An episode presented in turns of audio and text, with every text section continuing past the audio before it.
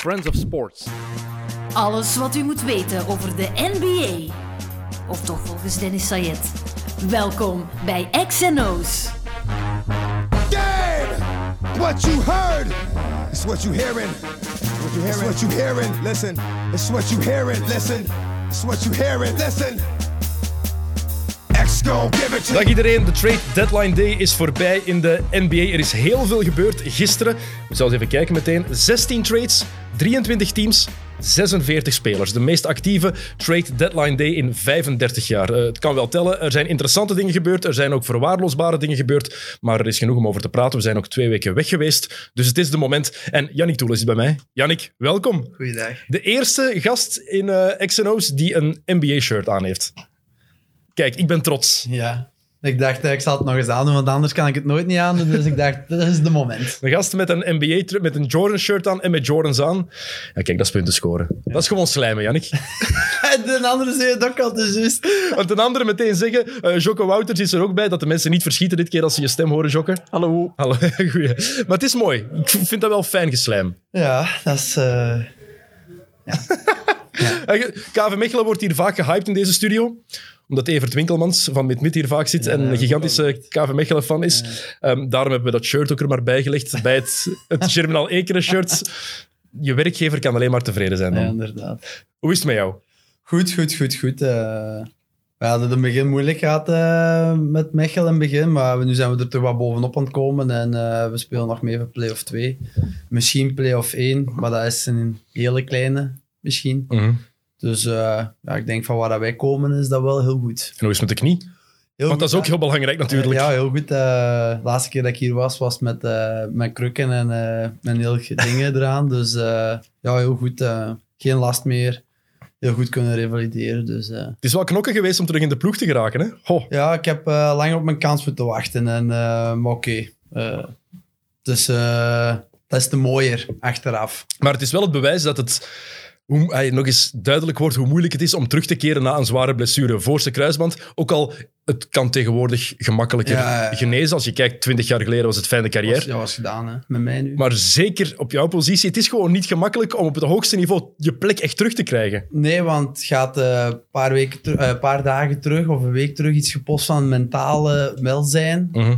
Dat hoort daar echt bij. Dat is mentaal zo zwaar. Mensen onderschatten dat echt. Ook gewoon de onzekerheid om terug te komen, je niveau te halen, om terug in de ploeg te komen. Dat komt eigenlijk dan nog als laatste. Maar gewoon alles wat daar rondkomt. eh, je bent constant bezig met die knie. Dus eh, ik ben nu bijna een jaar, meer dan een jaar door aan het trainen. Zonder pauze, zonder eh, misschien één of twee dagjes rust. Maar voor de rest is dat elke dag. Nu ook, nu hebben we een paar dagen vrij. Op een van die vrije dagen moet ik naar de kine gaan om dat los te maken. Of op bepaalde spieren daar rond los te maken. En dan, eh, dus ik heb nooit niet die volle dagen eh, rust. Ik moet altijd dat inkorten, want anders, als ik dat moet starten, dan Mm. eh, is het met En voor je zelfvertrouwen is dat ook niet gemakkelijk, denk ik. Want als je... vooral in het begin, zo die, alles wat vanzelfsprekend lijkt, is, is niet meer zelfsprekend. Je gaat in één keer beseffen hoe hard dat je bepaalde spieren nodig hebt, die dan heel hard zijn afgezwakt. Dus dat is er bij mij wel echt ingekomen. Dus soms als ik dan bepaalde dingen denk van, doe me zeg, die spier, dat, dat wil niet werken. eh, terwijl dat, dat vroeger een van de sterkste spieren was die ik had. En dan is dat echt van, ja, heel mentaal, heel moeilijk gaat bij momenten. Ja, want je hoorde Clay Thompson een tijd geleden daar ook over praten van als ik terugkom, ik ga niet meteen de oude zijn. Hè. Ik zal ooit wel terug op niveau komen, hopelijk. Maar ik ga niet meteen All-NBA defensive team zijn. Ik ga mijn shots kunnen pakken, mijn ding doen, maar dat gaat wel even erin komen zijn. En zeker als je natuurlijk twee zware blessures hebt gehad. Maar ik denk ja, dat dat... voilà, dat wil ik net zeggen. Maar ik denk Eén dat... keer knie of Nee. één keer knie en... Achillespees afgescheurd, nee. Oh. Ja, maar ik denk dat dat mentaal ook voor je zelfvertrouwen echt niet gemakkelijk is. Want je moet eraan blijven werken, je moet je plek in de ploeg terugkrijgen, maar je moet, omdat er bepaalde dingen gewoon niet meer zo goed werken als voor die blessure, moet je toch in jezelf blijven geloven. Dat is echt niet evident, hè? Ja, maar bijvoorbeeld, hij moet het hebben van zijn shots en van zijn defense. In het begin, zijn defense gaat echt niet goed zijn. Hè, want, Lateraal eh, bewegen. Zo dat draaien en dat keren. Dus ja, voor hem... En dat gaat ook heel raar zijn. Dat was bij mij ook bepaalde dingen in het begin. Nu is dat allemaal wel terug. Maar bepaalde dingen dat ik dan echt goed kon, dat was echt... Ja, moest daar echt heel hard op focussen om, om dat goed uit te voeren. Dus bij hem gaat dat, ja, bij hem gaat dat ook zo zijn. Maar ik, ik heb wel heel veel respect voor Clay Thompson Mm. gekregen. In het begin had ik zoiets van, ja, co- co- coole, coole gast, maar, maar nu als je dat ziet, ook hoe dat hij zijn eigenlijk... hij- met zijn vader had hij dan eens een clipje gemaakt van eh, de drie H's. eh, stay healthy, humble, hungry. Dan dacht ik van, oké, die gast is wel echt... Het is ook zo, Lit. bij Clay Thompson, het is een van mijn favoriete personen in de NBA. Los van op het veld, gewoon daarnaast. Ik vind die hilarisch. Ja. Dat ziet er mij de meest chille gast uit van alle NBA-spelers. Die is constant in een bepaalde roes, in een bepaal, op een, heeft constant een bepaalde waas over zich. Gewoon wazige kerel. Maar in een heel, op een hele goede manier. Maar dat betekent niet dat dat geen harde werker is. Nee, nee, inderdaad. En dat valt, dat valt nu echt wel op. En het is ook, ja, sowieso, zware blessures zijn kut. Voor alle topspelers. Maar als je dan twee zo'n zware blessures na elkaar hebt. En zeker bij een gast waar dat, dat iedereen van zegt, zelfs tegenstanders, low maintenance. Die gast is zo gemakkelijk om mee samen te werken. Ja. Ja, ik vind dat, dan vind ik dat extra, extra spijtig en extra, extra jammer voor zo'n gast. Ja, want ik vond het ook wel erg, want eh, hij was dan terug en dacht van ja, die gaat nu een goed, een goed seizoen draaien en die gaat gewoon zijn ding doen en dan het jaar erop gaat hij terug weer ontploffen. Maar ja, dan... Ja, je ziet dat, hè. Dat, is, dat is in orde, maar alles daar rond is nog niet in orde. En als je dan foute bewegingen maakt of zo, dan... Mhm. En dan nog Achillespees, man. Dat is echt de zwaarste, voor mij de zwaarste blessure, denk die er kan zijn. Ja, ik denk het ook. Zeker voor zo'n explosieve sport als basketbal. Bij squash bijvoorbeeld, ook zo'n sport waar je puur van korte... Of bij tennis, van die korte bewegingen Ja, moet hebben. Dat is, dat is zo belangrijk dat dat in orde is. En kijk naar Kevin Durant nu bijvoorbeeld. Dat is al een maand geblesseerd, omdat hij andere dingen... Ja, omdat hij heeft moeten Ja, compenseren. Die hè? hamstring, hè. Voilà, ja. Die hamstring heeft bijna een half jaar niet gewerkt en dan moet je dat optrainen. Ik merk dat nu nog, zelfs bij mijn hamstring, als ik dan bepaalde sprintoefeningen moet doen, op langere afstand, dat is heel, moet echt heel geconcentreerd zijn en echt voelen van, ik kan nog wat bij doen of ik moet gaan minderen, want zelfs springt hem in tweeën. Dus ja, dat is net hetzelfde die jongens. Hè. En die jongens spelen dan om de drie dagen wedstrijden. Dus ja, Dus jij voelt je fysiek nog niet te oude. Helemaal. Niet helemaal. Dus ik hoop, ik, maar ik kan het wel allemaal aan en ik kan het allemaal goed eh, verbergen niet, want ik ben fit en ik kan, ik kan alles doen, maar ik voel dat bepaalde dingen nog niet zijn zoals ze vroeger Maar waren. je leert je lichaam wel beter kennen, denk Ja, ik, door zo'n blessure. En ik, ik, ik, hou, ik vind dat ook altijd wel heel interessant als ik dan bij de kine ben en we doen oefeningen voor wat is dat, hoe komt dat dit niet werkt, hoe komt dat niet werkt. En die leggen dan allemaal uit en ay, dan is dat wel, ik vind dat heel interessant allemaal om, om te volgen. Voor mensen die trouwens Clay Thompson nog niet volgen op social media. Zeker doen. Ja, echt, doe dat alsjeblieft. Met zijn, met zijn kajak in de week. Oh. Maar die gaat, Steve Kerr heeft dat, dat gezegd in eh, de Real Ones podcast met eh, Raja Bell en Logan Murdoch. Die gaat zo naar de training en naar de matchen, hè? In zijn kajak. Nee! Die, die- over het water gaat hij daar zo naartoe. Wat een ongelofelijke held. Hij was gewoon zo rustig. Echt daarom. Ik heb het pas eens gezegd van, ik denk dat er niemand is die iets tegen Clay Thompson kan hebben. Een paar reacties op gehad, dat het blijkbaar wel het geval is. Ik begrijp dat niet. Ik vind die gast zo lachen. Die is zo... Ja, dat ziet er weer een en uit die in elke ploeg door iedereen aanvaard wordt. Ja. Direct. Direct, ja. Ja. Ehm, iemand had die vraag ook gesteld, voor we het over de trade deadline gaan hebben, ehm, of de Warriors met Clay Thompson wel een contender waren geweest. Of zouden geweest zijn. Ik denk volgend jaar pas. Als hij dan was terug geweest dit seizoen zo- zonder zijn eh, laatste blessure, denk ik volgend jaar. Tja, maar ik, hij, hij moet terugkomen van een Achillespeesblessure. En ik ben daar nog altijd Ja, heel sceptisch als hij over. die niet had gehad, dan denk ik niet dit seizoen, maar Ja, het jaar exact. erop wel. Ja. En nu gaat dat weer opgeschoven worden. Natuurlijk, James Wiseman gaat een jaar ouder zijn. En als de Minnesota Timberwolves geen top 4 pick hebben, is die pick voor de Warriors. Hè? Ja. Dus kan er ook nog eens bij komen dat ze bijvoorbeeld de vijfde of de zesde pick krijgen. Want als je kijkt naar onderaan in de NBA, wie daar allemaal aan het vechten is, ah, aan het vechten is wie daar begint binnenkort aan Tankapalooza. Eh, die mannen die, die gaan beginnen verliezen. Ja, er zijn er wel wat die mee gaan strijden voor een slechte, voor een, ja, voor een lage pick, ja, voor een hoge pick beter Ja, gezegd. Je hebt OKC, je hebt ehm, Minnesota. Maar is heeft al keihard picks, jongen. Dus nog, nog tanken, nog eh, Weet je, veel, investeren in jeugd. weet je veel ze hebben? Ja, ze hadden er echt veel. Want OKC wa- was vroeger echt wel mijn team. Mhm. Dus even denken, hè. Ik denk zes of zo. Ze hebben er voor de komende zeven Ja, jaar veel meer. Ja, 34. Wauw! 17 in de eerste ronde en 17 in de tweede ronde. 34 picks in de komende zeven jaar. Of ik dacht voor volgend seizoen zes of zoiets niet. Dat kan, ik weet ik heb ze niet van buiten staan. Ik heb gewoon het, het volledige getal opgeschreven. Maar als je kijkt naar wie er allemaal gaat meedoen, eigenlijk echt voor te tanken. Detroit, Ja. Orlando, daar gaan we het zo meteen over hebben. Washington, Cleveland, Minnesota, Houston, OKC. Wat gaat er gebeuren met New Orleans, met Sacramento? Het gaat heel tof worden, denk ik, voor die, eh, voor die hoogste, voor die hoogste draft picks. Iedereen gewoon. Ja, maar, stel, De bank. We starten met de bank vandaag. maar stel je voor dat Minnesota effectief... maar is, is, is het ook omdat ze weten dat er volgend jaar echt veel jongens... eh, goed, ey, want ik weet, vorig jaar zeiden ze ja...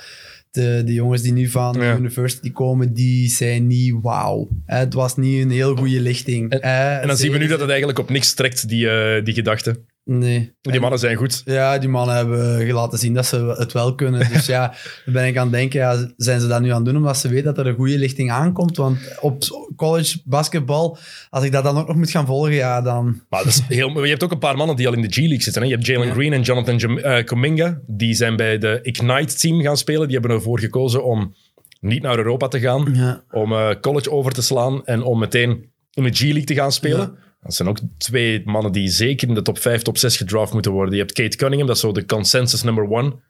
Dat, dat is een point guard van 6 foot 8 Maar met een goed shot. En kan een superster worden. Je hebt, ehm, hoe weet die, godverdikke van USC, Ewan. ehm, ik kan niet op zijn naam komen. Big guy, center, ehm, die een seven-footer met een shot, pick-and-pop kan spelen. Je hebt, ja, je hebt al een paar, een paar toffe gasten die er... aan- Tenminste, het lijkt zo dat er goede mannen Ja, aankomen. Want je kunt dat nooit op voorhand Nee. weten. Hè.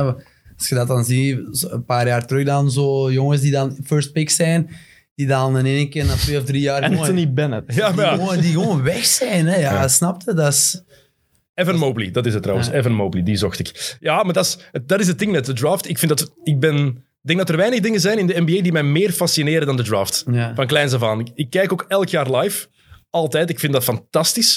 Ik vind dat een leuke show al. Ja, maar dat is het fascinerende ook omdat je niet weet wat er gaat komen. Bijvoorbeeld Deni Avdia vorig jaar. ehm Killian Hayes, ik dacht die twee. Ik had er veel dingen van opgezocht toen zij in Europa speelden. Veel dingen van gezien. Ja, ik geloofde daarin. En ja, Hayes was niks. Dan geblesseerd geraakt. Avdia stelt voorlopig ook niet veel voor. Ik had hem in twijfels bij LaMelo Ball ergens of bij Anthony Edwards. En die mannen zijn aan het, aan het ballen gelijk zot. Ja. Tenminste, LaMelo was aan het ballen, want die is Ja, geblesseerd. goh, dat is echt een ramp, jongen. Dat hij geblesseerd is? Ja, ik vind dat zo kut. Want ik vond dat zo... eh, iedereen was... zo, Ben jij ja, zo'n het is- LaMelo, eh, nee, Ja, nee, op zich niet. Maar je zag wel dat die jongen echt wel kan ballen. Dat hij wel iets speciaal had. En dan... Hmm. Ja, je zag die ook gewoon groeien elke week. Mhm. Als je dan die highlights ook zag en zo. En je ziet dat, dat, die, dat die jongen iets kan. En dan starten en dan... Ja, en vooral, eh, Charlotte was ook zo voor bijna iedereen zo de favoriete League Pass team. Iedereen Ja, iedereen... keek daar zo graag naar. Ik zelf ook, omdat LaMelo... Ja, we hebben het hier de vorige keer al gezegd, LaMelo heeft iets heel speciaals voor mij ook. Six foot eight ook, point guard.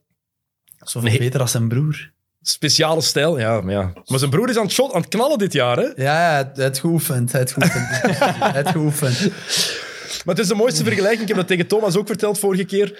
LaMelo Ball is alles wat ze ons beloofd hadden dat Lonzo zou zijn. Ja. Dat is, ik vond het heel mooi verwoord. Ik denk dat Stephen A. Smith dat zei. En het is inderdaad zo. Ja, we hadden, ja. Wat Lamello is, hadden we van Lonzo verwacht. Ja. Nu, Lonzo blijft wel uiteindelijk. En Lamello bal. Ehm, 16 punten per match. 6 assists gemiddeld. Zo- 37% van achter de driepuntlijn, of bijna 38, 45% field goal. 41 matchen, dat is iets meer dan de helft dat hij gespeeld gaat hebben, want hij heeft zijn pols gebroken, dus einde seizoen. Kan hij dan nog Rookie of the Year worden voor jou? Want we zien in de rankings dat hij meteen is weggevallen. Anthony Edwards is erover gesprongen. Tyrese Halliburton is erover gesprongen. Is 41 matchen iets meer dan de helft genoeg om Rookie of the Year te worden? En we moeten dat zien over het hele seizoen. Maar al- dus je vindt dat ze alle matchen moeten spelen dan? Ja, niet alle matchen, maar ik bedoel over het hele seizoen gekeken. We moeten- ja, dat is kloten als je, als je voelt van... ai, die jongen voelt ook waarschijnlijk van ja, ik had het eh, kunnen winnen. En, maar ik denk, ja, misschien dat ze dan toch in Amerika zoiets een goed hart zullen laten zien. En misschien hem toch gaan geven om hem dan toch hoog aangeprezen te houden in, eh, in de NBA. Hangt er ook vanaf, denk ik, op welke manier de media over hem gaat willen praten. Je had het bij Zion ook, hè, vorig jaar. Jamarant was overduidelijk rookie Ja, of the year, vond dat- ik. Maar er is ook discussie over geweest, Ja, hè? maar dat kan niet. Zion had 30 matchen gespeeld of Dat zo. kan niet. Dat Nog vond niet? ik echt... Nee, dat kan niet. John Morant was waanzin. En nu nog. Natuurlijk. Ik dat vond, is het, echt... Ja, ik vond het heel vreemd dat ze daarover aan het twijfelen waren. Van, gaan we het toch nog aan, aan Zion geven? Want zijn impact op die ploeg? Nee. nee. Jamorant was de superster vorig jaar van Ja. alle rookies, vond ik. Ja. Dus dit jaar, ja, LaMelo Ball. Niet voor jou? Nee, ik vind het jammer, want ik, eh, als hij heel seizoen had gespeeld, sowieso wel. Maar Trouwens, Jamorant, weet je zijn echte naam? Ik, heb die pas, ik wist het ook niet, pas opgezocht voor de eerste keer. Demetrius Jamel. Fantastisch, toch? ja. Ja, vind ik heerlijk. geef maar Joe. Ik vond, Geef maar Joe. ik vond het, ik vond het heel mooi. Ehm, ja, voor, trouwens, als we het ook over die awards hebben. Rookie of the Year wordt moeilijk voor LaMelo, maar voor de MVP-race is het ook een absolute helse periode. Hè? Joel Embiid was de topfavoriet, geblesseerd. LeBron James was nummer twee, geblesseerd. Je hebt zoveel grote namen die geblesseerd zijn geraakt nu, die misschien nog drie, vier, vijf weken oud gaan zijn, waardoor hun kansen wel ergens gaan weggaan. Wie is nu nog de favoriet? Heb jij één naam? James Harden. Man, ja, Die ik gast- volg hem wel. maar die gast heeft die gast de eerste vier weken van het seizoen vergeten we dan.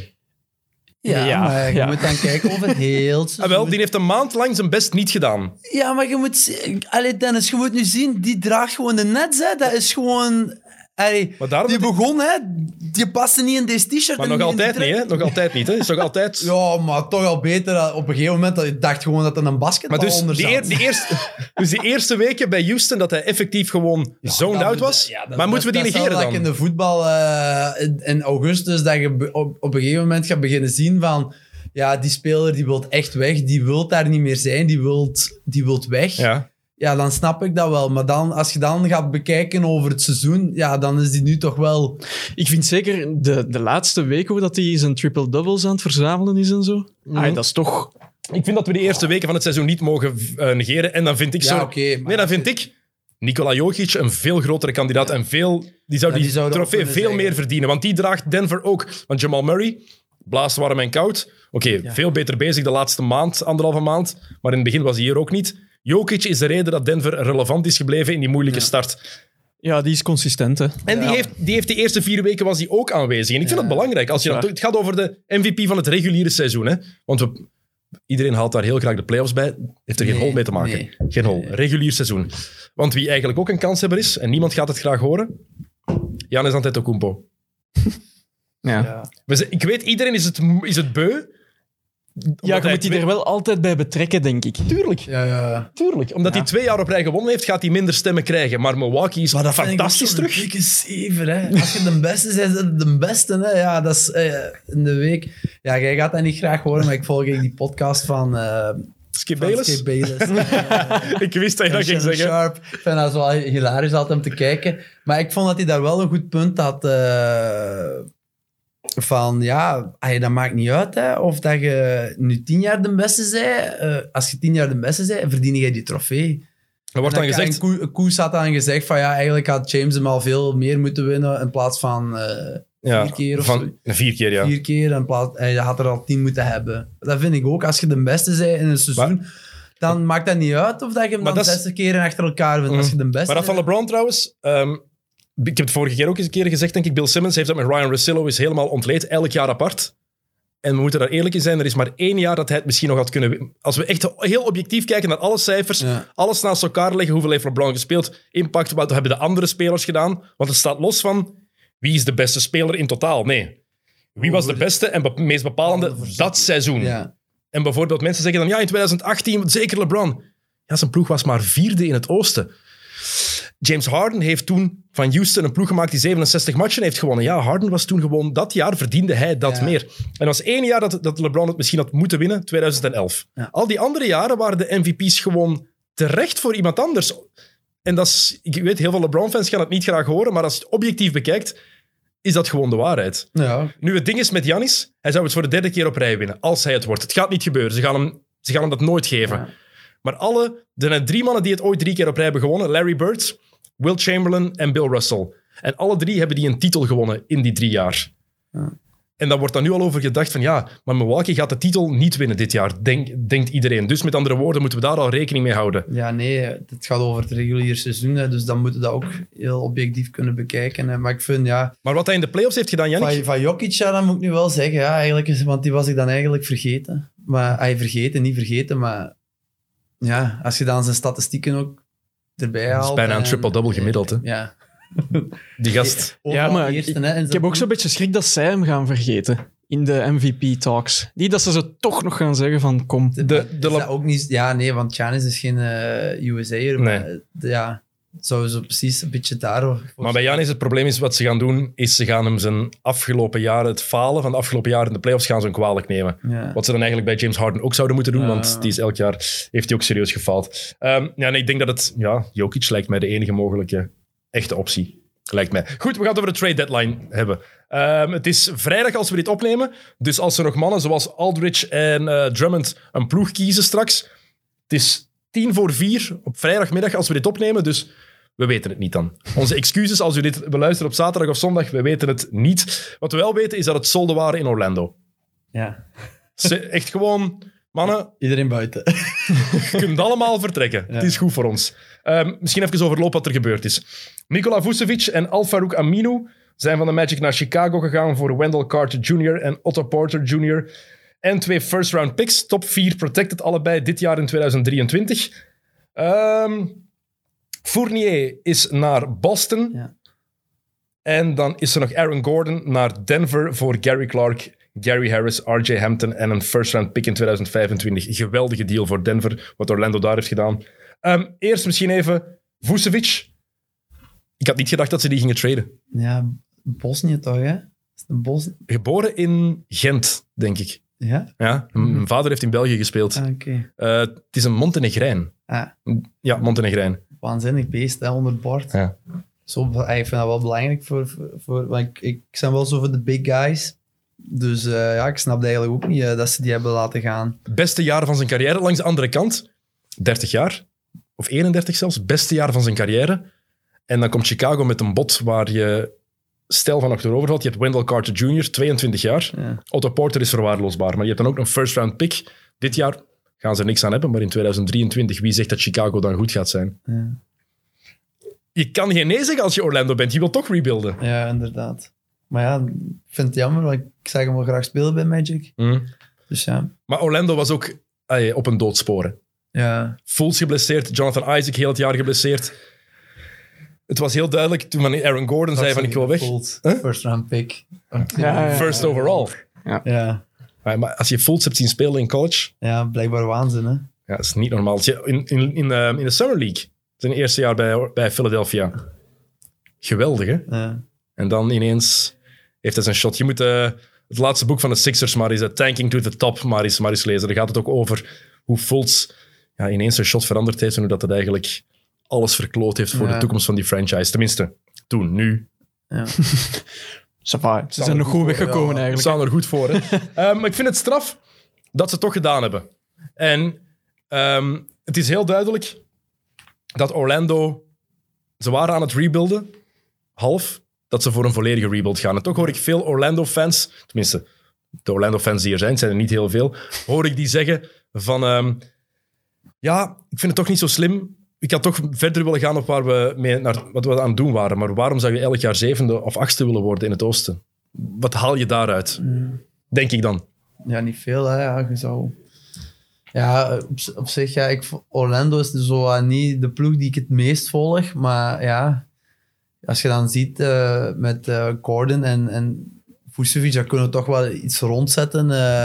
Fournier is toch niet zo'n slechte shotter, denk ik. Fournier is het wel in de la- het laatste jaar van zijn contract. Ja, Dus dan is het gemakkelijker gezegd om om die even buiten... te zeggen dat je me denkt. Ja, en Gordon ook, dat is zo'n gast. Die zit nu al zeven jaar in de NBA. Wie? Eh, Aaron Gordon. Ja, En we praten constant over zijn potentieel. Maar als je zeven jaar prof bent, is het dan niet een beetje duidelijk dat misschien is wie je bent? ja.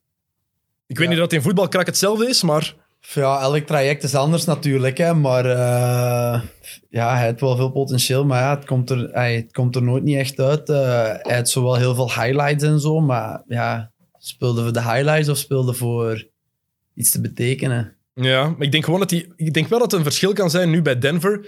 Een ploeg die echt mee gaat doen voor de titel. Ja, je gaat ook sowieso die stap misschien... Misschien is daarom ook voor hem misschien eh, niet slecht om naar Denver te gaan, om dan toch eens met een ploeg die altijd van boven speelt, om dan... Dan kan het nu kunnen eigenlijk zien of dat die het wel echt waard is. En in Orlando ha- hadden ze ook allemaal van hem verwacht dat hij een superster zou zijn. Dat was de focus. Gordon moet een superster worden. Ja. In Denver moet dat niet. Nee, want daar hebben de anderen misschien ja, gaat hem het dan eh, minder druk. Hè? Want ja, dat is nog zoiets, eh, omgaan met de druk. Dus eh, iedereen kan wel voetballen in de lage dingen en, Mhm. of, of basketten. Maar als je dan in één keer bij een ploeg komt, nu zo met die druk misschien toch anders. Maar ik zie het wel werken. Uit de schijnwijpers. En als je dan bij de lagere de ster moet zijn, dan moet je de ploeg dragen. Dat is ook toch iets anders. Hè? Maar ik zie het wel werken bij Denver. Daarom ik vind het een hele goede trade voor Denver. Want ze- wat geven ze op Gary Harris? Goede verdediger, maar die kon al twee jaar niet meer scoren. RJ Hampton, rookie die ze toch niet gingen gebruiken, Ja. kan potentieel hebben, maar in Nieuw-Zeeland vorig jaar heeft hij heel weinig laten zien. En een first round pick in 2025. Dan denk ik, ehm, Denver, goede, goede zaak gedaan. Eh, Een atletische vier erbij, die effectief op de vier gaat spelen. Millsap kan van de bank beginnen komen. Hoe ze het gaan opvangen met Michael Porter Jr. zijn defense, weet ik nog niet. Je hebt wel Barton daar die op de twee kan staan. Je hebt Jamal Murray en Jokic. ja. Dit is een gast die zo atletisch is dat hij defensief ook wel een impact kan hebben, denk ik. Dat die is 6 foot 9, denk ik. Ik vind het een, ik, voor Denver, ik vind Denver nu, ik zie Denver effectief als een ploeg die de finals kan halen. Nu echt. Maar ik dacht vorig jaar ook al. Dacht Ik je dat had, ze- ik had dat gevoel wel. tegen de Lakers ook? Ja, op een gegeven moment had ik er toch wel even bang voor voor de Lakers. Hè? Ja, want jij bent, jij bent vooral fan van de ploeg, de ploeg Ja, waar. LeBron speelt. Dus ik dacht echt op een gegeven moment van, dit, dit komt niet meer goed. Chance dat Davis die nog binnenpot op laatste, want ik denk dat dat gewoon gedaan was. Maar ze hebben met 4-1 gewonnen in de serie. Hè? Ja, maar... Ja, ja, dat was bij de Golden State ook. eh, stonden 3-1 voor. Ja, nog op een bakkerschaap. eh. dus eh, ik, ik, ik voel... Ik had zoiets van, dat, dat was eigenlijk het keerpunt ook. Oké, ze waren dan door, maar ik denk als ze die hadden gemist, dan was het toch wel... Ik, ik, ik had er wel een goed gevoel bij, bij, bij Denver. Maar, Jamal, maar het ding is, we hebben toen een Jamal Murray gezien. Die waanzinnig was. En dit jaar komt het er nog niet uit in het reguliere seizoen. hè? Nee, want ik heb in een fantasy, eh, brengt niet veel op, ze. Heb jij geen fantasy? Ja, ik, had hem in mijn fantasy, brengt niet veel op, ze. Nee, voilà. Hij, hij blaast te warm en koud. En, maar nu geloof ik daar wel, met Gordon daarbij... Ik vind Gordon heeft zijn potentieel nog altijd niet laten zien. Maar ik zie daar wel bepaalde dingen in. Ik zie daar ook, het is nog niet de beste verdediger, maar ik zie daar wel een soort Draymond Green light in.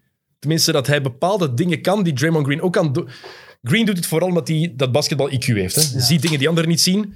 Maar als Gordon goed begeleid wordt, beter begeleid wordt, dan denk je dat dat echt een ankerspeler kan zijn in die defense. En dat gaan ze ook nodig hebben bij Ja. Denver. Want, eh, want zo like die defense, hij, een paar jaar terug was, eh, wist ik dat niet, dat ze daar ook echt een defensive coach hadden en zo. Maar als je dat, dat is wel belangrijk eigenlijk, want als je dan bijvoorbeeld ziet Houston vorig jaar, of eh, dat Harden dan van positie moest wisselen en in één keer kon die wel verdedigen, omdat ze dan een heel goede defensive coach hadden. En het jaar erop vertrekt hij en in één keer was dat helemaal weg. Ja, Jeff Besdelik was die defensive Ja. coach van de, van de Rockets. En inderdaad, het is Ron Adams, vroeger bij Golden State. Die heeft die defense daar ook mee nog verder doen ontwikkelen na wat Mark Jackson daar gedaan had. Ja. Dus dat is inderdaad belangrijk. Maar ik denk dat Gordon op dat vlak wel een rol kan spelen. En ook, hij gaat nu zijn shot zelf niet moeten creëren. Je hebt, je hebt ehm, Murray en je hebt Jokic die alles gaan creëren. Gordon moet gewoon weg bewegen van de bal. En als je zo'n atleet bent en je moet gewoon in de juiste lijnen... Dat is toch een cadeau voor zo'n speler, En denk ik. kussen. Ja, maar niet alleen dat. Gewoon het juiste moment naar de basket cutten, die bal krijgen. Ik denk echt dat die... Nou, hij ramt hem er toch in. Ze. Als je ziet eh, wat een boy dat dat is. Eh, Want dat is wel erg, hè? Aaron Gordon, het hoogtepunt van zijn carrière. Ja, met... eh, is tweede worden in de dunk Ja, dat is verschrikkelijk. dat kan, de, de, de waanzinnige gun, eh, eh, dunk contest. Ik was daarheen aan het kijken. Ik dacht, wauw, wat is deze? Ja, we hebben, ik heb Want die- ik vond dat altijd zo... eh, soms zie je op internet zo wel vele coolere dru- dunks, maar ik dacht, wat is deze? Dit is zo graaf. ja, ik heb bij mijn broer heb ik die een paar weken geleden nog eens terugbekeken, die dunk contest. En dan zie je Aaron Gordon iets doen. En dan ineens zie je, ah ja, Zach Levine gaat vanaf nu alles vanaf de vrijworplijn doen. Ja. Oké. Volgende. Oeh, Aaron Gor- Aaron Gordon. Ah, Zach Levine. Ah, door zijn benen vanaf de vrijworplijn. Ah, wind. Doe het. Doe normaal. Ja, zot. Allee. Moet maar eens proberen. Voor de mensen die eh, eens een keer willen dunken, probeer maar eens te springen vandaar. Dat is altijd, dat is altijd zo goed, inderdaad. Het is, het is allemaal zo gemakkelijk. Ze hebben dat eens gedaan bij ESPN over NFL. Ehm, Katie Nolan, eh, journaliste daar, Die als, eh, had gasten uitgenodigd die op Twitter en op Instagram te veel kritiek hadden gehad op bepaalde kickers van de American Football. Ah, ja. Van, "Oh, hoe kun je dat nu missen, sukkel? Sowieso dat ik dit ook kan. blablabla." En hebben ze die uitgenodigd voor reportage, zonder dat ze echt wisten waarvoor. En dan zo, oké, dat is uw tweet, hè? Ja, laat maar zien. Oh, heerlijk. Ja, dat is echt super gênant, hè? Echt super gênant. dat zouden ze misschien eens met de voetbal ook moeten doen. Zou jij dat, zou jij dat kunnen, trouwens? Zo'n field goal trappen, echt. Nee, dat is moeilijk, hè, denk ik. Op die bal zo, die gaat ook altijd mooi recht. Hè. Die, zo, hè. Als, je, als ik die trap, die gaat achterwaarts, denk Maar ik. ik denk dat... de- maar ik wou net zeggen, als er één positie is op het voetbalveld van een speler die dat zou moeten kunnen, dan is het wel een keeper, denk ik. Omdat wij ook die bal zo moeten trappen. Ja, jullie- Ik denk dat wel, als je daar zo een paar keer op zou kunnen oefenen, Ja. dan denk ik dat ik dat wel zou kunnen. Maar ik denk niet dat dat heel makkelijk is. Dat is Oké. ook een bepaalde techniek dat je moet hebben om voor op die bal te trappen. Vanaf dat heel deze corona-bullshit een beetje achter de rug is, hopelijk ooit, wie weet wanneer, dan gaan, en we mogen terug deftige reportages draaien, gaan we dat eens testen. is goed. Ik, wil dat, ik ga niet tegen die een bal trappen. Ah, ik wil dat gerust doen, maar ik weet nu al op voorhand dat dat, een, dat gaat zijn zoals ik op een, veld, op een, op een crossfiets. Die beelden kennen we. Oh, ja, oh. Het ding is, er zijn nog andere beelden die nooit zijn gepubliceerd. Dat zijn de gênantste beelden. Ik had een bodycam op. Meer, meer ga ik niet zeggen. ik was een beetje mottig. Helemaal diep gaan. Nee, ja, nee, is serieus, hè? Geen, geen grap, hè? Ja, ja. Heel diep gegaan. Fietsen. Wat is dat nu voor iets? Eh, Oké. Ehm, Nikola Vucevic naar Chicago. Ehm, Chicago. Iedereen is daar heel positief over wat, die- over wat die gedaan hebben. Met Vucevic erbij. Eh, wie hebben ze nog binnengehaald? Ze hebben nog iemand daarbij gehaald, hè? Daniel Thijs. Die is er ook naartoe gegaan van, van Boston. Ja. Van Boston naar Chicago Ja, voor Mo Wagner. Oké, die snap ik niet. Ik vind Chicago interessant wat ze nu gedaan hebben. Maar als ik kijk naar die ploeg, dan zie ik daar geen top 4 ploeg Nee, in het nee. oosten in. Totaal niet. En ze gaan nu tussen aanhalingstekens al in, maar ik zie ze al ingaan voor de zesde plaats. En Ja. dat is het. Voor erbij te zijn. Ja? Ja, ja, ja. Zo net uit de playing game te geraken. Want ja, Zach Levine is aan een fantastisch jaar bezig. En Vucevic aan zijn beste jaar. Twee, Maar geen... moet klikken, hè. Ja, voilà. Want die mannen hebben ook nog niet samen gespeeld, hè. Nee, en je hebt ook... En Vucevic is geen geweldige verdediger. En ehm ja, Zach Levine, dat is verdedigen is voor de boeren. Je hebt Kobe White, die, waar ik ook niet echt helemaal van weggeblazen ben. Ik heb daar echt mijn twijfels bij bij dat Chicago. Patrick Williams vind ik wel fantastisch, de rookie. Eh, die Kobe White, dat is die toch die daar op de persconferentie zo... Wauw. Ja, Ja, ja, ja, dat is... Ja, oké, want soms met die namen, dat is heel moeilijk voor mij. Dat is die, die kleine guard met zijn, met, met zijn, met zijn fro. Vind ik wel een coole gast. Eh, Die is cool, maar is dat goed genoeg? ja. Dan wel een goed shot, hè. Heeft een goed shot, maar ze zijn een draftpick van dit jaar zijn ze dus al kwijt, sowieso. Ja. Te- Tenzij die top 4 is. Maar in 2023... Ik ga er niet vanuit dat Chicago dan zo fantastisch is. En dan zijn ze Gewoon pick bij de eerste acht altijd, hè. Ja, maar zijn ze- zijn ze een pick ook kwijt? Ja. Ik vind dat heel vreemd. Ik heb er echt mijn twijfels bij. eh, wat daarbij gaat gebeuren. Eh, nog één ding over Denver trouwens, was ik vergeten te zeggen. Ehm JaVale McGee. ja. Juist. He's back. Ja? Ook is inderdaad back. Is daar begonnen. Nee, hij begon bij Bij Washington. Denver, hè? Nee, bij Washington begonnen, denk Ja. ik. Back in the day. Ja, ja, Daarna ja. naar Denver. Maar hij is terug naar daar. Ehm, ik dacht even dat er nieuws binnenkwam, maar het is niks. Ehm, en zo heeft Denver met Gordon en met ehm, McGee, Mason Plumlee en Jeremy Grant wel terug vervangen. ja. En daarom geloof ik, nog meer in die wel, ploeg. eh, die heeft heel veel respect eh, afgedwongen de laatste jaren. Ja? Eh, ja, ik denk dat wel. En, want ja, iedereen lachte er altijd wel mee, hè. Om, met Shaq in de pool en zo. Wel terecht, hè? Ja, ook terecht. Maar ik vind bij Golden State heeft hij dan op een gegeven moment ook die klik gemaakt en daar ook stappen gezet. En ik vind dat nu echt wel een... ey, ook een die heel belangrijk is van van de bank te komen en die echt zijn steentje bijdraagt. Dus ik denk dat dat, ja, Denver echt wel dikke zaken heeft gedaan. Ik zie Denver nu echt... Ik vind Denver nu gevaarlijker dan de Clippers. Ja, de, de Clippers, ja. De Clippers hebben... Ik, lo- ik loop daar niet zo hoog van op eigenlijk dit jaar. Maar ook niet nu dat ze eindelijk een echte point guard hebben. Ja, dat vond ik wel een goede trade eh, met Rondo. Want Rondo eh, is van Atlanta naar de Clippers gegaan. Ik denk Eh, niet dat James dat zo plezant, eh, plezant heeft gezien, eh, gevonden. Als hij dat heeft gezien, maar pas op. Die was Schreuder, is, Schreuder is beter? Ja. Schreuder is beter. Eh, voor Lou Williams. Even Lou Williams eindelijk weg bij, bij de Clippers. Naar Atlanta. Gast, joh. Oh. Blijkbaar echt iedereen in de NBA houdt blijkbaar van Lou Williams. Hè? Ja. Blijkbaar de tofste gast. Weet je ook dat dat eh, de enige... eh, tenminste, wat we ervan weten. heeft een tijd echt twee vrouwen gehad. Hè? Die woonden samen in huis. Hij had twee vriendinnen en die woonden samen in één huis. Die, vond- Respect! die wisten dat van elkaar. Serieus, die wisten dat van elkaar. Die, vond, die vonden dat ook oké. Ah, Oké. Dus hij had echt een relatie met twee vrouwen. Hij heeft dat goed voor elkaar gekregen dan. Wauw. Hij is ook ooit bedreigd geweest in zijn wagen door iemand met een pistool. En heeft hij dan gewoon uiteindelijk kunnen overtuigen om in zijn auto te kruipen en om samen een burger te gaan eten, om die te kalmeren. Amai. Mo, zo'n lieve. Kijk, Lou Williams. Allee dan. Helemaal anders dan kijken. Een heel ander beeld Ja, want van waarom, waarom haat je die eigenlijk? Ja, ik vond dat vorig jaar zo dat hij dan zo... En ook dit jaar zo...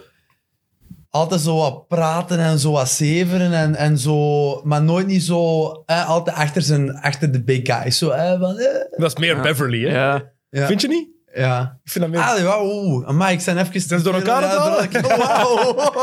Ja, ja, ja. Nee, Lou- nee, Lou nee, Williams Lou is- Williams, oké. Lou Williams is die, eh, Ja, is die, die chick- six man, ja, ja. is die chicken wings gaan halen Ja, vorig ja. jaar in Atlanta. Ja. Dus nu is hij bij zijn club waar hij zijn Ah, chicken wings gaat gaan halen. Wauw, ik heb die gewoon helemaal door elkaar. Ja, maar dat is oké. Het is- Kijk, dat is het voordeel van een podcast. Je kan het rechtzetten. Maar Beverly is echt wel irritant. Ja, Beverly is- vind ik echt... Wauw, wat een hè. Dat één clipje van Beverly, dat hij zo... Hey, hey, hey, hey, hey. Ja. Dat is zo irritant. Nou, Pat Beverly, is, ja, die vind ik ook irritant. Maar Rondo... Nee, Lou Williams, want ja, die had ik dan ook in mijn fantasy. Ja, ik, vind, eh, ik vind hem wel echt een, een goede keer. Maar in de playoffs- Ik bedoel, ook een goede basket. Ja, maar in de playoffs heb je er niks aan. Heeft hij bewezen de laatste jaren. In de regular season wel. En Rondo is tegenovergestelde. Daar heb je in het reguliere seizoen Ja. niks aan. Maar vorig jaar voor de Lakers was Rondo een superster in de finals. Ja. Hè? Tenminste, superster. Ik heb dat is overdreven gezegd. Ja, we gewoon... ey, En sh- en shotte al zijn driepunters binnen. ja. Weet je nog bij Boston? Flitsen van zijn Boston-periode. Maar nee, maar toen kon hij niet shotten. ja, toen kon hem niet shotten. Maar Voilà. toen, toen vond ik hem wel heel tof. Ja. Zo zijn, zijn hustle ja, daar was echt... eh, ook zo, die zijn schouders, Ja. als we Ja. zien, dat zijn echt en die handen. Zo... Die handen zijn ook gigantische handen. Ja, daarom, en ik Hij denk... is zo'n kleine geblokte, maar echt zo'n schouders dat je denkt van wauw. Mm, En bij de Clippers gaat het volgens mij ook wel werken. Kawhi die heeft al duidelijk genoeg laten merken dat hij niet elke aanval echt wil op gang zetten. Nee, Want bij Toronto had hij Kyle Lowry daarvoor. En bij de Clippers heeft hij daar nooit iemand voor gehad. nee. Nu wel. Ja. Ik denk dat dit de Clippers echt een pak beter gaat maken. Ja, sowieso. Ook eh, ja, Rondo, qua basketbal IQ en zo, is dat wel eh, een meerwaarde hè, voor die mannen. Eh, nog één Orlando-man trouwens, waar we nog niet over gehad hebben, die vertrokken is. Evan Fournier. Heb je zijn laatste tweet gezien? Nee. Dus hij zei, ik ga het er even bij halen. Het is echt, het is echt heel goed. Fournier zei tegen Boston, welke, van Boston, Google me. Heb je ooit Evan Fournier gegoogeld? Nee. Heb je je gsm bij je? Ja. Google Fournier. Ik ga, het gewoon, ik kan dat gewoon laten doen. Chokke, ik denk dat dat het beste idee is. Hè? Je hebt het al gedaan, hè? Ja, tuurlijk. Ja. Gewoon Four, alleen Fournier, niet zijn voornaam. Alleen Fournier googelen. Zijn bijnaam is Evan Never Google Me Fournier. Nee. Ja, zie waarom. Gewoon meteen afbeeldingen. Oh, ik ben heel benieuwd. wat je- Ah. Kijk er ook naar zo de mensen die nu aan het luisteren zijn. Zo, ah, Fournier. Ja. Is opzoeken. Ja. Ik hoop dat iedereen het ook doet. Om zo gezellig het weekend in te gaan. Is dat echt eh, perfect. Wacht, dan ik juist? Nee, nee. Nee, nee, gewoon Fournier. Fournier. F-O-U-R-N-I-E-R. En? N-I-E-R. Fourn- Fournier. Voor Nier. Voor en dan Nier, ja. Ja? Je krijgt geen dingen. Nee, krijg je dit? Dan is hier aangepast. Oei. zwak. Of heb jij zo je filters eh, Ja, jong. aangezet? Wat moet ik dan normaal zien? Normaal gezien krijg Hele je... vieze prentjes. Ja. Ah, bij afbeeldingen. Wauw. Dat is smerig. Oh, dat is wel leuk. Dat ga ik aan Bijker laten zien. Wauw. ja. Holy shit. Kijk, voor de mensen die niet weten waar we het over hebben, ik ga het niet vertellen. Ehm, ah, ik zou het niet aanraden om het te googlen, maar iedereen heeft het al gedaan. Ehm, het is, Is dat een soort absces of wat? Ze noemen het officieel, denk ik, genitale vratten. Ah, Ik vind dat je daar lang naar eh, kunt kijken. Ja, joh, echt. Wat is dat, jong? Ah, Geen... Echt gefascineerd daardoor, hè? Ja. Ik heb dat na vijf seconden al afgezet, maar... Wauw, dat is Ja, eh, kijk. lelijk. Dat wil je niet hebben. Aan een junks, hè? Maar, ehm, Google me. ja, dat, dat is toch de, best, de beste binnenkomer die je kan hebben. Welkom. Hey Boston. Boston, Boston. Oh, let me see. ik ben Evan. Hier. Zoek dit maar even op, eh, degoutant. Ehm voor ik het vergeet. Ik ben het vorige keer vergeten. Ik dacht aan Boston. We hadden een shirt weg te geven. We gingen dit normaal al twee weken geleden weggeven. Ik ben het vergeten. Shirt van Kobe. Mensen die op YouTube kijken kunnen het zien. Acht van voor. 24 van achter. Ehm we daar een wedstrijd voor gedaan. Er was ook al een winnaar. Winnaar van... Jokke, wie is het geworden? De winnaar is eh, Jasper van den Bergen. Jasper van den Bergen. Dus neem contact met ons op via Instagram, via Twitter, via Facebook. Maakt niet uit. Neem contact met ons op. Ehm, maar je moet wel zelf contact met ons opnemen. Anders kan het zijn dat hij niet heeft geluisterd en zo werkt het niet. Hè. Nee, nee. Je kan alleen een prijs winnen als je, je luistert. moet elke week luisteren. Voilà. voilà. En er gaan binnenkort nog meer prijzen aankomen trouwens, maar dat gaan we pas volgende week... eh, Nee, volgende week. De achtste hebben we een nieuwe opname met Thomas Drezen. Gaan we dan pas bekendmaken, maar er komen nog wat dingen aan. Kijk, je gaat meer prijzen kunnen winnen als je naar deze podcast Zeker. Zelfs, er komen binnenkort misschien ook shirts aan voor, eh voor kleinmannen, voor kinderen. Dus top. Ja, kijk, dan ga ik zeker luisteren. tof voor die van u. Dan, ga- dan gaat hij nog eens luisteren. Nee, nee. Ik luister elke week. Ehm, wat is er nog gebeurd? Even kijken. Ehm, ja, de opvallendste trade, denk ik. Victor Oladipo, Miami, heeft Houston beroofd. Ik denk dat hij dronken was, jongen, als hij die, eh, die, eh, die trade heeft gedaan. Raphael Stone. Ah, we gaan Victor weggeven en eh, we moeten er niks voor terug. Ja, maar dus Houston wilde, wilde Oladipo eigenlijk houden. Ze hadden hem al een contractverlenging van twee jaar aangeboden, die Oladipo had geweigerd. Nu blijkbaar, Oladipo die wilde al in zijn eerste jaar bij Indiana, wilde hij al naar Miami. Dus dat was al, was al langer Ja. sprake van. En Raphael Stone heeft hem nu getrade naar de Heat voor Avery Bradley, Kelly Olynyk en een pick swap in 2022. Dat is het. Dat is een cadeau, hè? Dat is, ah, dat is Ja. gewoon letterlijk gewoon een cadeau geven. Ja, ja. Dat is een, ai, dat is een van de betere in de, in de league. En ja, ik, ik, ik zag dat gisteren en ik dacht van, eh, zie ik deze goed? Mhm. Want ik dacht eerst, ik zag het, ik zeg, ah, dan heeft Miami waarschijnlijk ook wel redelijk wat moeten inleveren. En dan in één keer daaronder, eh, ze hebben niks moeten hero en de, de andere En Duncan Robinson. ja, mochten blijven. Ik denk. Want daar ging je vanuit, hè? Dat een van die twee Ja, zou vertrekken. Eén van de twee. Hero, ik had nooit verwacht dat Hero zou gaan, maar Duncan Robinson. Altijd. Ja, ik snap dat ook niet zo goed. eh. Ja, ik vind, ik vind Daar- zijn ze echt bergaf aan het gaan. eh, bij Houston, er is ja, zo heel bizar. echt top even en dan... drie jaar geleden hadden ze kampioen moeten worden, Ja, eigenlijk. Als ze niet gefaald hadden tegen Golden State toen, ja. hadden ze kampioen moeten zijn. En dan nu... Maar Oladipo moet wel zeggen, de laatste, sinds die blessure is hij nooit meer de... Maar hij kan wel, hij kan wel terugkomen. Hè. Dat weet je niet. Hè. Dat is waarschijnlijk ook van niet met de volle goesting. eh, met de volle goesting, denk je wel. Dank je Sam, kijk. echt, Wat een, Wel, wel, wat een servies hier. wel, wel lelijk mondmasker. Sam Kerkhoffs die komt ons even bevoorraden en heeft een mondmasker van Anderlecht aan. Dus... Ja, eh, ik denk dat dat ook zo weer iets is van... Zal niet met de volle 100% goesting gezeten hebben Nee. bij Houston. Ja, als, hij, is, hij was ook free agent na dit seizoen, hè, dus heeft zijn contract niet willen verlengen. Dan weet je dat je hem kwijtraakt voor niks. Maar ik, je kan toch meer krijgen dan dit? Ja, zeker. Het is echt een Avery Bradley, Kelly Olynyk en een pick swap. Oké, Miami mocht geen picks meer traden door bepaalde regels. Ze hebben al te veel picks getrade, maar hier wordt... Nee. Nee. En, En, voor- en Miami is nu ook weer een serieuze contender. Hè. Nu, hey, Jimmy is dan terug. Hè. Het gaat weer een pak beter. Het is te hopen wel, hè. Want maar, ze hebben nog, maar het is nog niet gedaan. Hè. Ze, niet alleen Oladipo. Eh Nemanja Biel- Bielica. Blijkbaar, heb je al eens gehoord hoe de, hoe de analisten in de States die naam uitspreken? Niemand kan Bielica juist zeggen. Niemand. Het is ook wel zo'n tongtwister. Maar ça va, Bielica, come on. Tja. maar ja, zeker voor die Amerikanen. Gisteren heb ik, heb ik Chris Webber gisteravond Belicia horen zeggen of zoiets. ja, is wat. Ehm Bielica gaat er ook naartoe. Die is eh, overgekomen van Sacramento voor Mo Harkless en Chris Silva. En nog iets belangrijks, wat ze misschien ook willen doen bij Miami. De Marcus Aldridge binnenhalen. Aldridge uitgekocht door de Spurs, is nu free agent. Miami zou topkandidaat zijn. Ook de Lak- Lakers hebben interesse. Ja, eh, ik, ja, ik weet niet wat ik van Marcus moet vinden momenteel. Ik vind zo...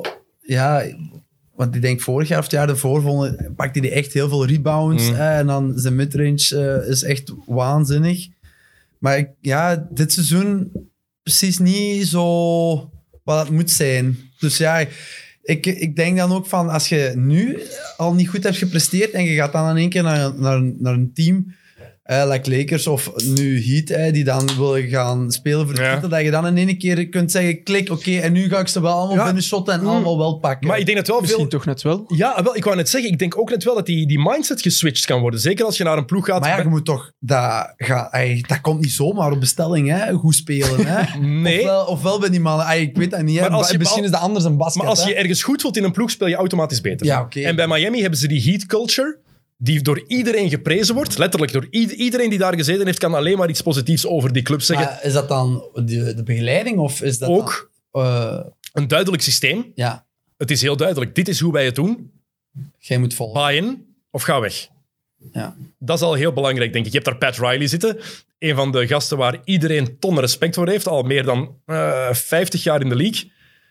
Gast heeft titels gewonnen bij de Lakers, bij Miami. Heeft bij de Knicks de finals gehaald. Dat is, zo'n, dat is de godfather, als je die ook ziet zitten. Hij heeft pas, heeft pas heeft meegedaan. In welk programma was het dat hij dit interview gegeven had? En ze hadden dan laten zien. Hij zat er weer in zijn, zijn typische Miami Vice outfit, zo'n beetje. Hè, met handen vol met ringen. En hij zat zo met zijn benen wagenwijd open, dat je duidelijk zijn kruis zo goed kon zien. En er stond zo'n een caption bij van... Als je zo durft zitten tijdens een interview met een witte broek aan, dan deert niks je nog. Er komt een eh, serie over, hè?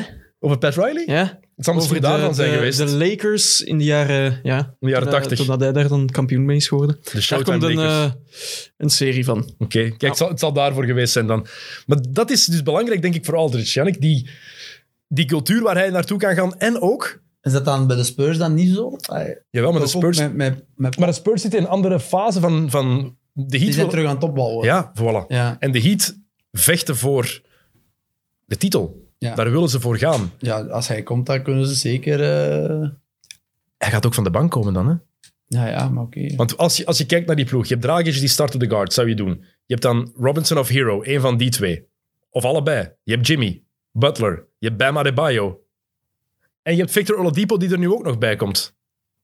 En dan Aldridge daar ook nog bij. Dat kan, je kan gewoon zo gevarieerd spelen. Je kan zoveel kanten uitgaan. En ook al speelt hij niet goed, gewoon van de bank komen, ene keer 15 punten scoren en het is al een meerwaarde, hè? Ja, ja. denk ik. Zeker. Ja, dat is, eh, Miami heeft echt dikke zaken gedaan. Dat is altijd zo wel, eh, in de, in de, in de trade deadline is er altijd wel één ploeg die zo een zotte trade heeft gedaan dat je denkt van, hey, hoe hebben die dat ge- gefixt? Mhm. Bij de Lakers zie ik hem wel niet passen. Ook al kunnen ze het nu wel gebruiken, nu LeBron en AD geblesseerd zijn. Maar anders, als die twee fit zijn, ja, nee, ja. daarvoor, is hij te- daarvoor moet hij te veel van zijn, van zijn, van zijn score hebben, ja. denk ik. Ik denk het ook. Hij, is wel, hij, hij wil ook echt die buckets maken hè, in, Mhm. de, in de paint. Maak jij je zorgen over de Lakers trouwens, als LeBron-fan? Ja, LeBron, high, ja high ankle sprain, zag er niet uit. nee, ik heb gezien... eh, Het was een pijnlijke binnenkant enkel ook, hè? Ja, zijn voet draaide naar buiten. Dat is, dat is, meestal draait de voet naar binnen. Ja. Nu echt naar buiten. Ik ben expert ter zake in als het gaat over voeten omslaan. En naar binnen, dat is toch iets viezer. Dat is iets, ja, naar buiten ben je gewoon. Als basketter gebeurt zo vaak. Ja, dat hem zo klikt, hè? Niet die kant. Hè? Dat is, als het echt naar binnen gaat, dat is heel raar. En dat voelt ook heel raar. En nu ook high ankle sprain, dat is vier weken waarschijnlijk. Zeker.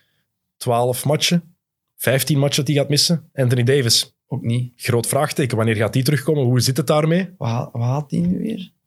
Ehm hamstringblessure? Kuit. Kuitblessure. ja. Maar Maar net, die was al begin van het seizoen al aan het sukkelen met zijn Achillespees. En dan nu met zijn kuit, ja, zo omdat je anders gaat lopen. ja, maar dat, is, Zeker als je dan zo groot bent. maar dat is hetzelfde wat Kevin Durant had een paar jaar geleden. Hè? Ja. Dat is ook net die, die kuit net boven de Achillespees. Ja. Dan hou ik mijn hart vast. Ja, ik, eh, en ja, het is ja, jammer dat dan ook Gasol niet, niet brengt wat hij moet brengen bij eh, wat hij dan wel bij Toronto deed. Dus Mhm. ja, misschien kunnen ze hem wel nu wel gebruiken. Maar ja, als die twee jongens dan terugkomen, ja, dan moet, hij, moet je weer gaan schikken. Dus ja, ik denk dat Miami wel misschien... Andre Drummond voor de Lakers, die zou daar wel beter passen. Ja. Is sprake van. Ook hij is uitgekocht door eh, de Cavaliers nu. Ehm, blijkbaar, daar schrok ik van. Topfavoriet voor Andre Drummond, de New York Knicks. Waarom? Waarom? Hij is echt niks van, hè. Ja, dat is het, dat is het ding net. Ik vind, dat was mijn Nee, dat, is de, dat is de logica van de Knicks. Die, Ja. Ik heb net een Ja. ongelooflijk zwak voor die ploeg. Dat was mijn, mijn vader zijn ploeg, dus dat is heilig voor mij. Waarom, als je Mitchell Robinson er hebt rondlopen, een jonge gast, waarom zou je Andre Drummond daar binnenhalen? Om zesde te worden, of wat? ja. feest. Allee. Ja, ze doen het goed nu, dus ja. Ja, wel, ze hebben Drummond niet nodig. Nee, de andere kanshebbers...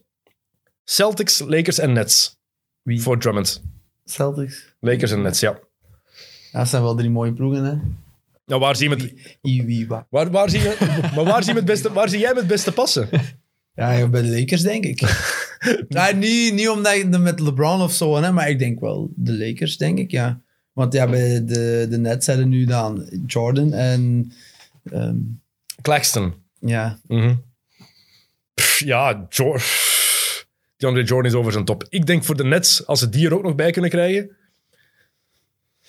Blake Griffin is iets anders. Blake Griffin, ook- ook al heeft hij ineens teruggedunkt, blijkbaar kan hij dat toch nog wel. ja. Ja, wat de, wat de hel, jongen. Ik had dat nog niet eens door, hè.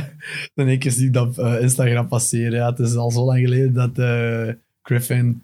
Maar ja, je hebt dat mij verteld, hè. Ik denk Ja. dat dat wel een zware boink voor die jongen is geweest. Dat met eh, de Clippers, hè, met zijn eh, dingen en dan in één keer toch buiten. Met zijn tribute video. En hij wilde dan... Volgens mij wilde hij ook gewoon helemaal niet in Detroit zijn. Natuurlijk niet. En dan, eh, ja...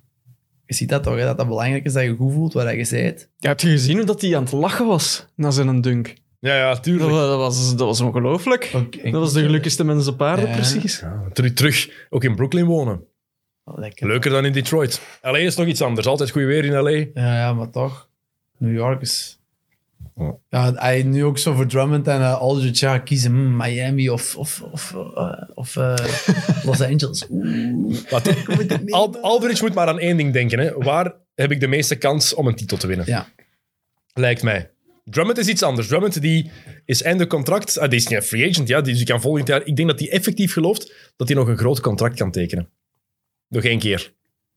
En dat hij zichzelf in de kijker moet spelen. Gaat bij de Nets niet gebeuren. Bij de Lakers...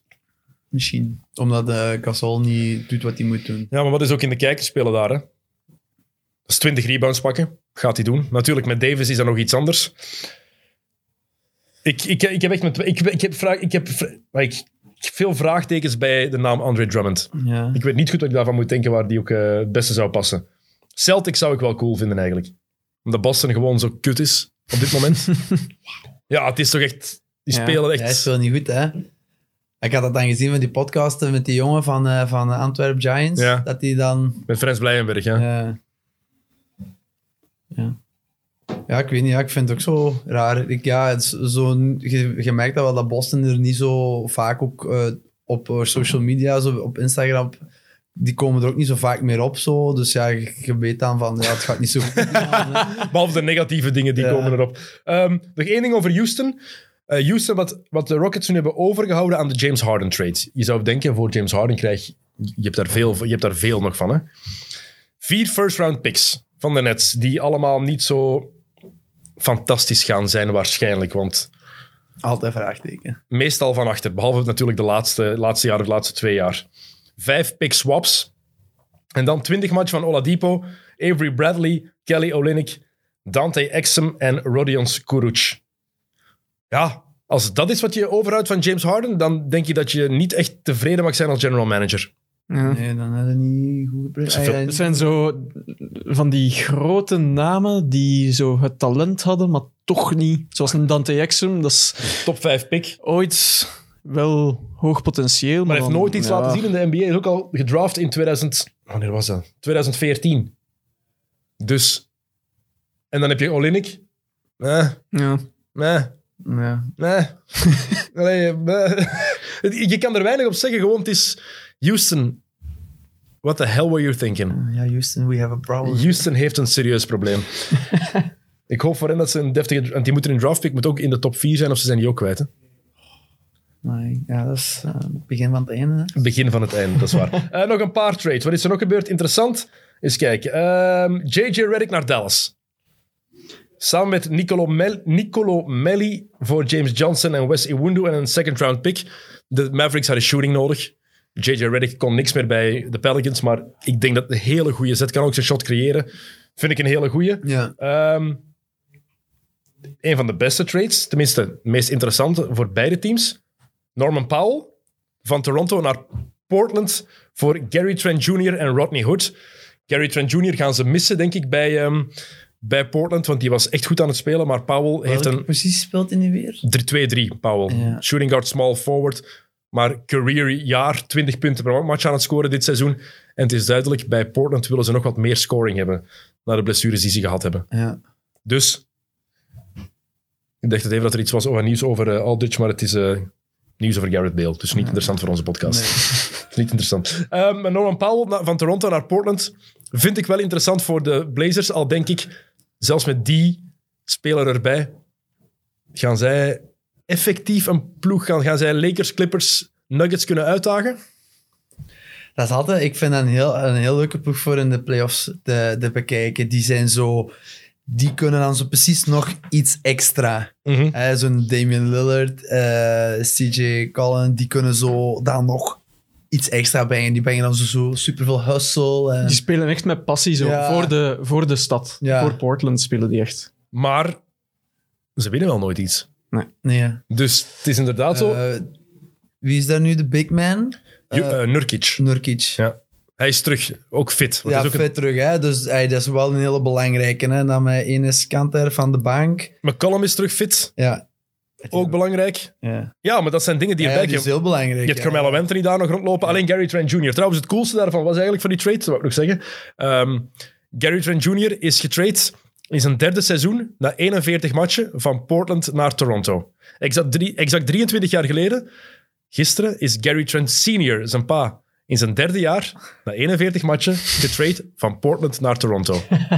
Ah, dat vind ik cool. Wauw. Ja. Dat vind ik cool. Toeval bestaat niet, hè. Nee, inderdaad. Dat is toch maf? Ja? Stel je voor dat Toele junior op het zoveel jaar later, exact hetzelfde moment van zijn carrière, van Gent naar Mechelen gaat. Je bent toch van Gent naar Mechelen gegaan, hè? Ja, ja, ja. Oké, ik was even aan het twijfelen. ik was gewoon even te twijfelen. Er was toch niks meer tussen, hè? Nee, nee, nee. Dat zou toch Dat fantastisch zou, zijn? Dat zou wel ja, maf zijn. Gaat er een keeper van maken, eigenlijk? Oh, dat zie van de miserie dat ik al heb meegemaakt. Een basketter dan. Eigenlijk, hè, geen eens even, ik heb dat al eens tegen jou gezegd. Ik zou liever hebben dat hij gaat basketten, want dan hoef ik niet buiten de kant te gaan staan. Dat is wat dat mijn ouders zeiden toen dat ze mij op sport stuurden. Maar ik denk... Maar zijn madame is een hele goede danseres, hè? Ik denk dat het ook nog een danser kan worden. Ja, ja, want hij heeft heel veel gevoel voor ritme al. Als er zo muziek zijn opstaan, dan is hij dan echt al zo op het ritme, zo eh, mee aan het bewegen en zo. Hm. Hij, mag Dansen, doen, wat- hij mag doen wat hij wil. dansen en basket is een goede combinatie. Hij mag ook niet. Dat is al, ik vind het altijd straf als mensen dat zeggen. Hij mag doen wat hij wil. Wat als hij nu tegen u zegt... Papa, ik wil gaan veldrijden. Ja, dan Dat is om vijf uur s morgens moet jij meerijden met, met, de met, de de hè? dat, is, dat is wel in de kou, hè? Ja, ja, ook al. Zo met de camper naar Tsjechië. echt- Als hij dat echt wil, maar dat, dat zit niet bij mij in de familie. dus dat gaat al niet... En nu is dat ook al zo een balkje geven en zo. Dus ja, dat, dat, dat wordt met de paplepel mee. Ja, Dus zaadjes zijn al Ik denk dat het, een, het gaat sowieso waarschijnlijk een balsport zijn. Dus ja... Echt, echt als je klein dat tegen u zegt. Ik, vind, ik hou van veldrijden, hè, maar om vijf uur s morgens zo vertrekken met een mobiloom, dan de hele dag in de kou, in de regen te staan. Oh, respect voor die mensen die dat doen. Hè. Echt. Ja, maar dat zit er al in. Ey, bij die mensen en bij hun ouders daarvoor. ey, Dat is een familie uitstappen. Ja, van vijf uur s morgens tot... eh, Echt, ik, vind, ik heb er heel veel, namiddags. res- heel veel respect voor. Ik Wie, zou het wie kent je weg met de mobiloom? Ja. Als ik een kleine zou hebben en zegt dat tegen dat mij. kost geld, hè. Het kost geld ook nog, hè? Zeg dat tegen mij. Papa, ik wil gaan veldrijden. Oké, we gaan basketten. Ik wil gaan veldrijden. Oké, we gaan... Ik, altijd gewoon een andere sport zeggen. Oké, we Oké, we gaan dat doen. Ja, ik wil gaan veld... Ja, Mijn goed. papa heeft dat ook zo gedaan met mij. Hè? Dus op een gegeven moment... eh, ja, ik voetbalde dan, dus hij was al heel, heel blij. En ik denk... Ik denk... Ik kan voor, misschien voor heel veel kinderen spreken. Als Space Jam uitkwam, Mhm. ik denk dat heel veel kinderen zijn gaan basketten. En... Maar het grappige is, mijn papa was vroeger ook basketter. En eigenlijk had hij nog heel goed niveau, want hij was bij de nationale ploeg bij de jeugd en zo. En een goede point guard. En eh, ik zei tegen mijn papa, ik wil gaan basketten. En die zei, ah ja, wil je gaan basketten? Ik zeg, ja, ik wil dat wel doen. Hij zegt, ja, oké, is goed. Dan doe je dat maar. En, maar ik wist nog niks van basket. Ik, ik ken alleen maar van Space Jam. Dus ja, wat zie je? Shotten, dunken. Dus ik kom in die, in die ding, ik zie al naar die ring. Ik zeg, oh ja, dat gaat precies niet lukken. Echt een kind, hè. Je zit in die film en je denkt, oh ja, ik ga dat ook doen en zo. Maar dan die regels ook, hè, dus hè, een lay-up 1-2. Hè, Ja. Ik wist dat niet, doek, doek, doek. Hè, je loopt aan. Ja, nee, dat, tel- dat mag niet. Hè. Maar ik zat dan ook met een coach die dat ook nog niet goed uitlegde.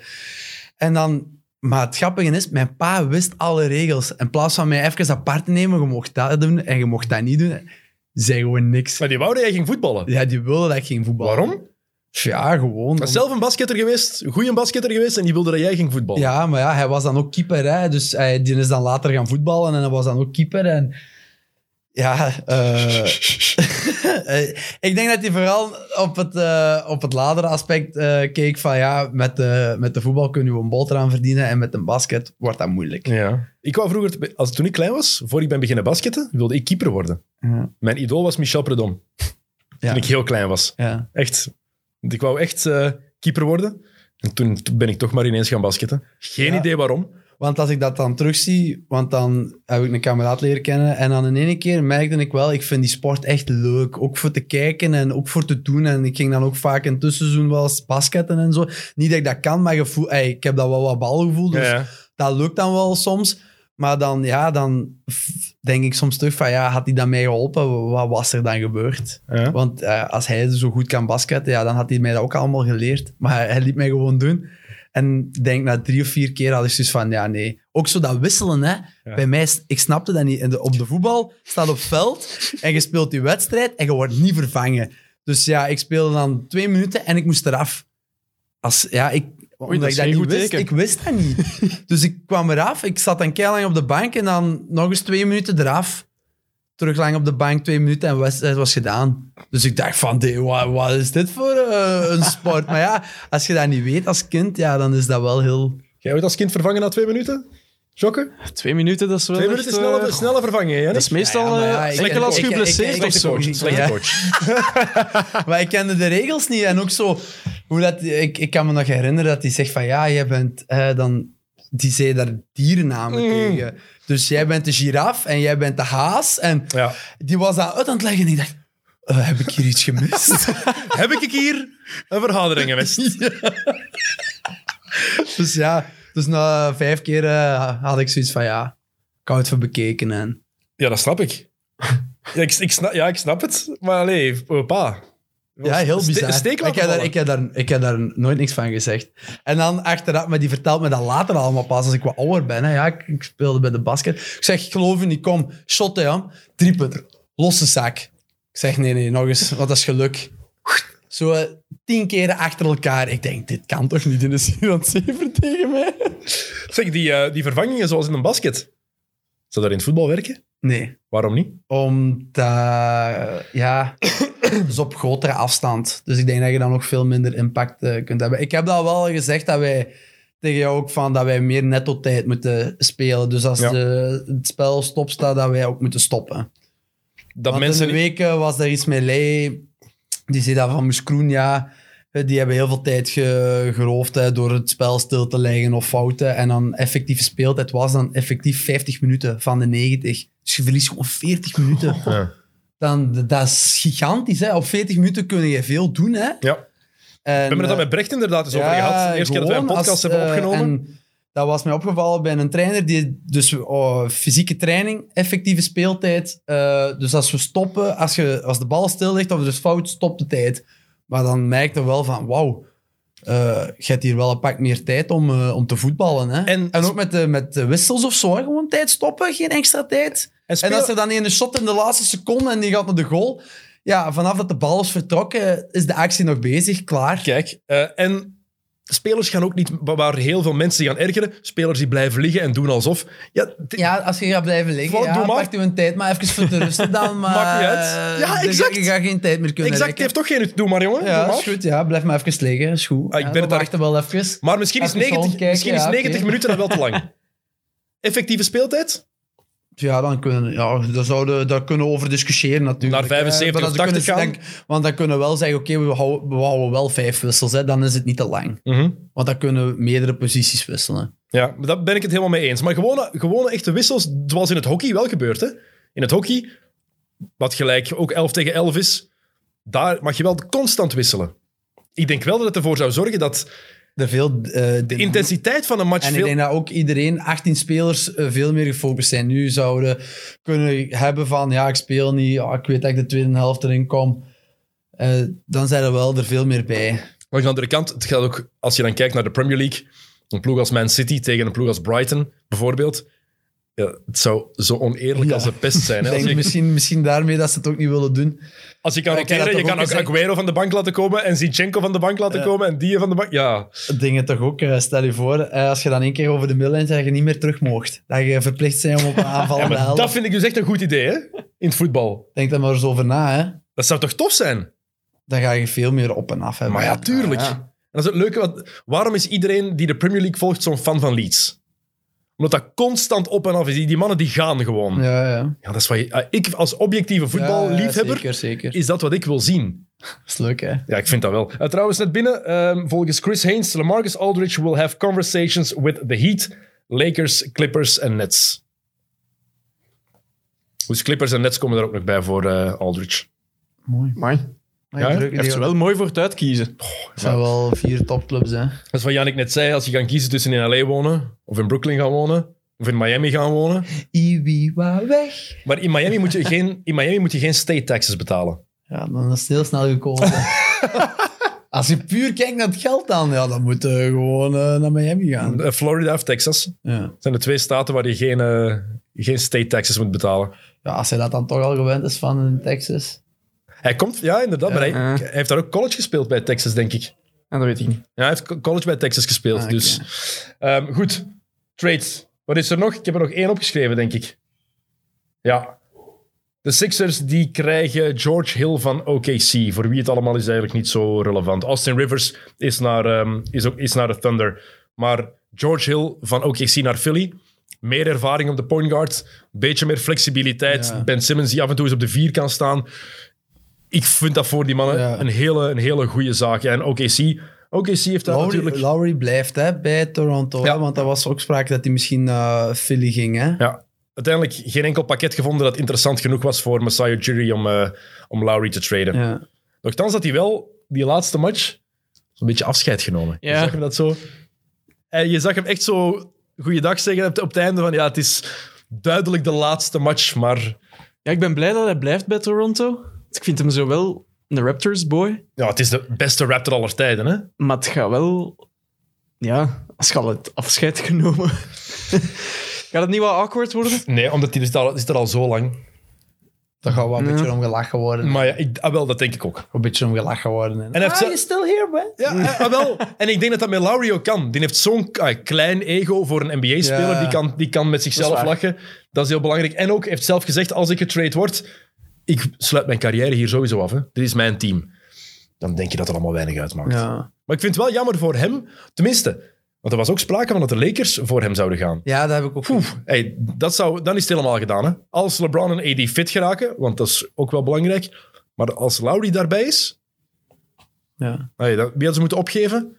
Ze hadden wel Schreuder en ja eh, wacht. Kent- Schreuder en... en- Kentavious Caldwell Pope moeten opgeven en Ja. Horton Tucker. Oké, maar Nee, ja. Tucker, nee, Tucker ging Om het, ze niet- financieel te, om het financieel te kunnen doen, Ah, oké. hadden ze die waarschijnlijk daar ook bij moeten doen. want ik had dat dan, want dat was in die podcast van Skip, eh, Ja. eh, dat ze dat zeiden. Maar ik had dan verstaan dat ze Tuck er sowieso niet wouden bij. Nee, ze wilden dat niet, maar Nee. ik denk om de cijfers helemaal te doen kloppen en om het interessant genoeg te Dat is maken. eigenlijk bizar, want eigenlijk die Tuck, van wat komt die? En, eh, Tweede jaar nog maar, hè. Ja, en eh, ik heb die eigenlijk nog niet zoveel, zien- eh, zoveel zien spelen. Playoffs vorig jaar was hij echt... Als hij goed was, was hij ook echt heel goed. En verdient anderhalf miljoen per jaar. Ja. Dus dat is, nog, dat is- dat is een koopje nog altijd. Hè. Maar Lowry bij de Lakers had ik wel zien gebeuren. En ik denk, zo bij Philly ook, ik denk dat Lowry bij elke ploeg een gigantische impact Ja, had gehad. Maar nu bij Toronto, ja. En Toronto ook. Ik, ik vraag me echt af wat die ploeg, wat die nog willen dit jaar. Hebben net gewonnen nadat ze negen matchen op rij verloren hadden, of tien op rij verloren hadden.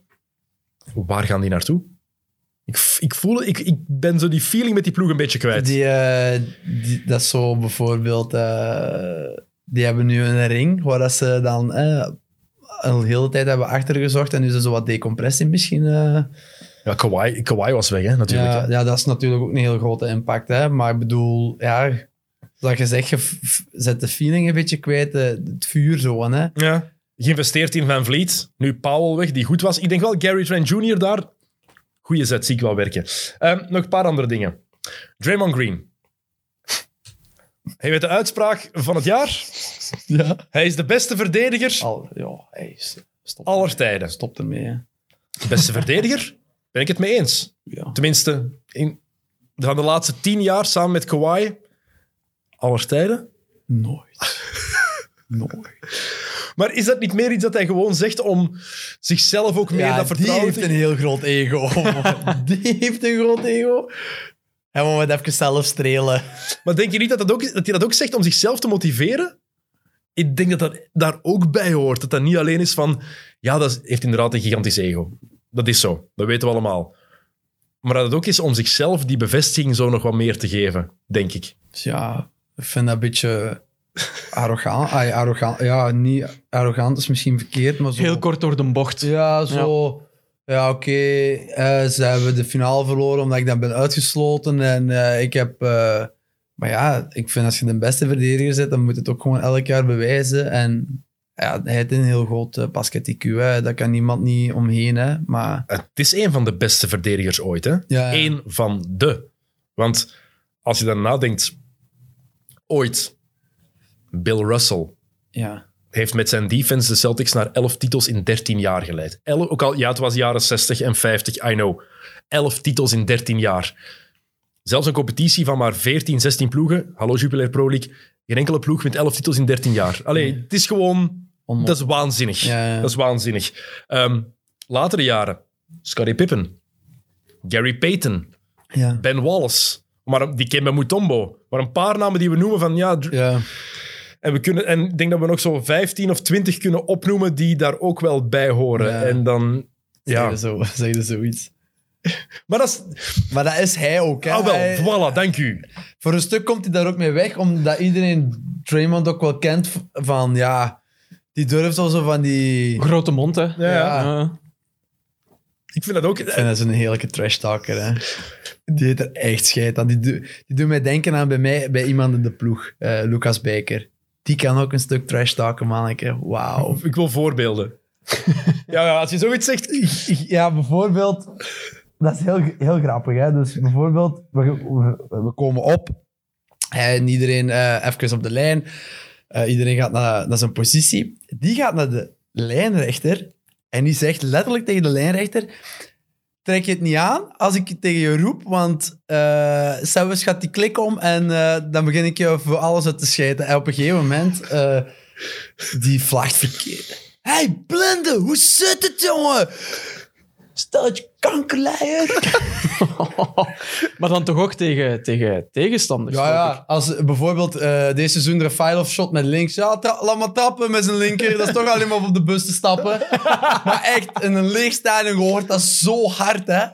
Die gast is waanzinnig. Ook bijvoorbeeld, bij mij ook, hè, gewoon tegen mij, hè. Eh, tegen Leuven. eh Steven Schijvers trapt. Pak die bal klem. En ik pak die klem. En ik wist, die gaat nu iets zeggen. Ja, eindelijk pak je zijn balklem, jongen. zo, maar heel de tijd. Heel de, ook tegen de bank van de tegenstanders en zo. Hè, constant. eh, Ah, love it. Dat is goed, maar dat is wel grappige trash talk. Ik heb een nieuwe lievelingsspeler. Ja? Ik heb een nieuwe lievelingsspeler. Ook op training, in de kleedkamer, heel de dagen. Ook bijvoorbeeld nu ook, wij, we gingen samen naar de auto. En ik zeg, ja, fijn weekend. Ja, jij ook, eh, pak even lekker een vangrail, jongen. Zo, wat? Oh, maar vorig jaar was hij met Swinkels. En dat is grappig. Die twee, dat is, eh, ja, hemels, twee Hollanders bij elkaar eh, heel de tijd liggen lullen. Bijvoorbeeld ook, dat, ik wist dat al, dat Hollanders ook zo, en die kunnen zo wat dingen zeggen. En bijvoorbeeld, dat was dan in een wedstrijdje en Nico verloor de bal. En het stond eh Swinkels niet aan en die roept gewoon echt over Sterf jij, sterf! Val dood! dat je denkt, wat is deze? Dat kan, dat kan niet, hè. Ik, die jongen zei, "Wat- zegt hij nu? en dan ook gewoon van het veld klaar. Iedereen terug, heel normaal. Maar dat is toch heerlijk? Ja, en ik vind dat Raymond dat ook heeft. Ook bijvoorbeeld dan bij, bij James zei hij dan, you bitch, ja. Hij pakt dat op persoonlijk, ja. En dan moet, nu? je- Ja, moet je niet persoonlijk pakken, want dat is gewoon in het moment. Natuurlijk, tuurlijk. En dan nu nog kei goede maat zijn. En dat vind ik het, het echte toffe aan trash talken. Als iedereen het tenminste ook begrijpt van mannetjes, het is op het veld. Ja, ja. Laat het los Gewoon daarna. Wat op het veld wordt gezegd. Als je, vroeger als jonge gast kon ik dat zelf, zelf ook veel moeilijker loskoppelen. Maar als je ouder wordt, dan besef je gewoon van... is ook gewoon tof eigenlijk om dat zo'n beetje te doen. Heerlijk. En sommige mannen kan je inderdaad niet uitstaan. Hey, er zijn man ik, ik sta op een eiland, dus bij mij kan er niet heel veel getrashed met op worden. penalties, maar kom bij- maar, met penalties. Als je. Ik heb ooit één keer gezegd van, hey vriend, ik weet dat ik hem daar ga trappen. En ik keek zo van, oh, eh, Ah, wel? je, je weet dat of wat? En hij trapt hem dan ook nog eens terug naar die hoek. Dan denk ik, ja, jij bent echt dom, Ah, joh. wel, maar dat is toch de moment voor jullie om te trash talken voor keepers? Ja, ik heb dat ooit één keer gedaan. Dat was heel grappig. Dus ook zo bijvoorbeeld, die trapte en ik zei, ja, laat die maar trappen, want ik kan beter gaan vissen. Vijf minuten daarna maakt hij een actie, shot hij hem los de winkelhak in. En die loopt weg en die zegt, hey, keeper! Dat is wel terecht. maar dat is toch bangelijk? En ik dacht, ja, en na de wedstrijd hebben we ook gezegd, ja, dat is, dat is mooi dat je dat doet. Vind ik leuk. Dat, dat, zo, dat hoort erbij. Dat vind ik... Voilà. En ik vind het ook mooi dat je dat dan herkent. Want er zijn heel veel mensen die dan na de match terug gaan uitpakken. "Hey, wat is dat? Maat, kom aan. Ja, maar Bijker heeft dat bijvoorbeeld nu ook tegen Leuven op. eh, Die had al ruzie met die spits al voor de wedstrijd van de vorige wedstrijd. Die, die spits kon het niet loslaten. Op een gegeven moment vliegt die neger ook tegen de grond. En dan roept hij zo van, ja, eh, laat die maar liggen. Die, die, die kut, eh, kut Fransman. En dan zo, maar echt, ja, voor die gewoon zo boos te maken. En dan op een gegeven moment zit die Fransman zo van, ja, ik ben echt een aardige jongen. Dat is echt een klootzak. Ik die zelfs bij 1P. En na de wedstrijd ging gewoon direct naar Bijker. Hè. Ging erbij staan. Hè. Ja, gaan we nu praten? Hè? Gaan we nu gaan? En ik moest hem echt meepakken. Bijker zegt, ja, kom jongen, wij gaan rustig naar binnen. Niks aan de hand. Oh, dat is toch heerlijk. Ja. dat Dus dat, dat gevoel heb ik bij Draymond ook. Ja. Ik heb heel lang zoiets gehad van, oh, wat een kutgast. Maar hij, nu vind dat wel... hij- en hij komt er ook mee weg, wat Ja. hij zegt. En dan gaat er soms over, inderdaad. Zeker Ja. tegen de scheidsrechters. Wat ik trouwens straf vind. Als je zo tegen een lijnrechter roept. Dat je Maar dat hij doet dat nooit niet zo... f- Maar dat je- ja, je komt er zijn daar- er heel veel die naar de, naar de scheidsrechter gaan Mhm. en dan echt zo een meter. Maar dat mag niet, want dat weten gewoon... Maar zelfs dat, kom Bij- maar, maar, als- bij- maar Bijkers doet dat op een afstand van 10, 15 meter. Dus ja, dan komt er daarmee weg. Maar zelfs bij de scheidsrechter, hoeveel... Als je het vergelijkt tussen basket en voetbal. Hoe, je in Eh, hoe, dat, hoe snel dat je in ik- basketbal Ik vind heel jammer dat een krijgt. basket is als je iets tegen de... Want ik snapte dat niet in het begin. Hè. Dus een kameraad van mij, eh, die... En dan ging hij daarmee... Daarom dat je na eh, twee minuten werd gewisseld. Die flipte even paadstechnisch. Ik denk, ja...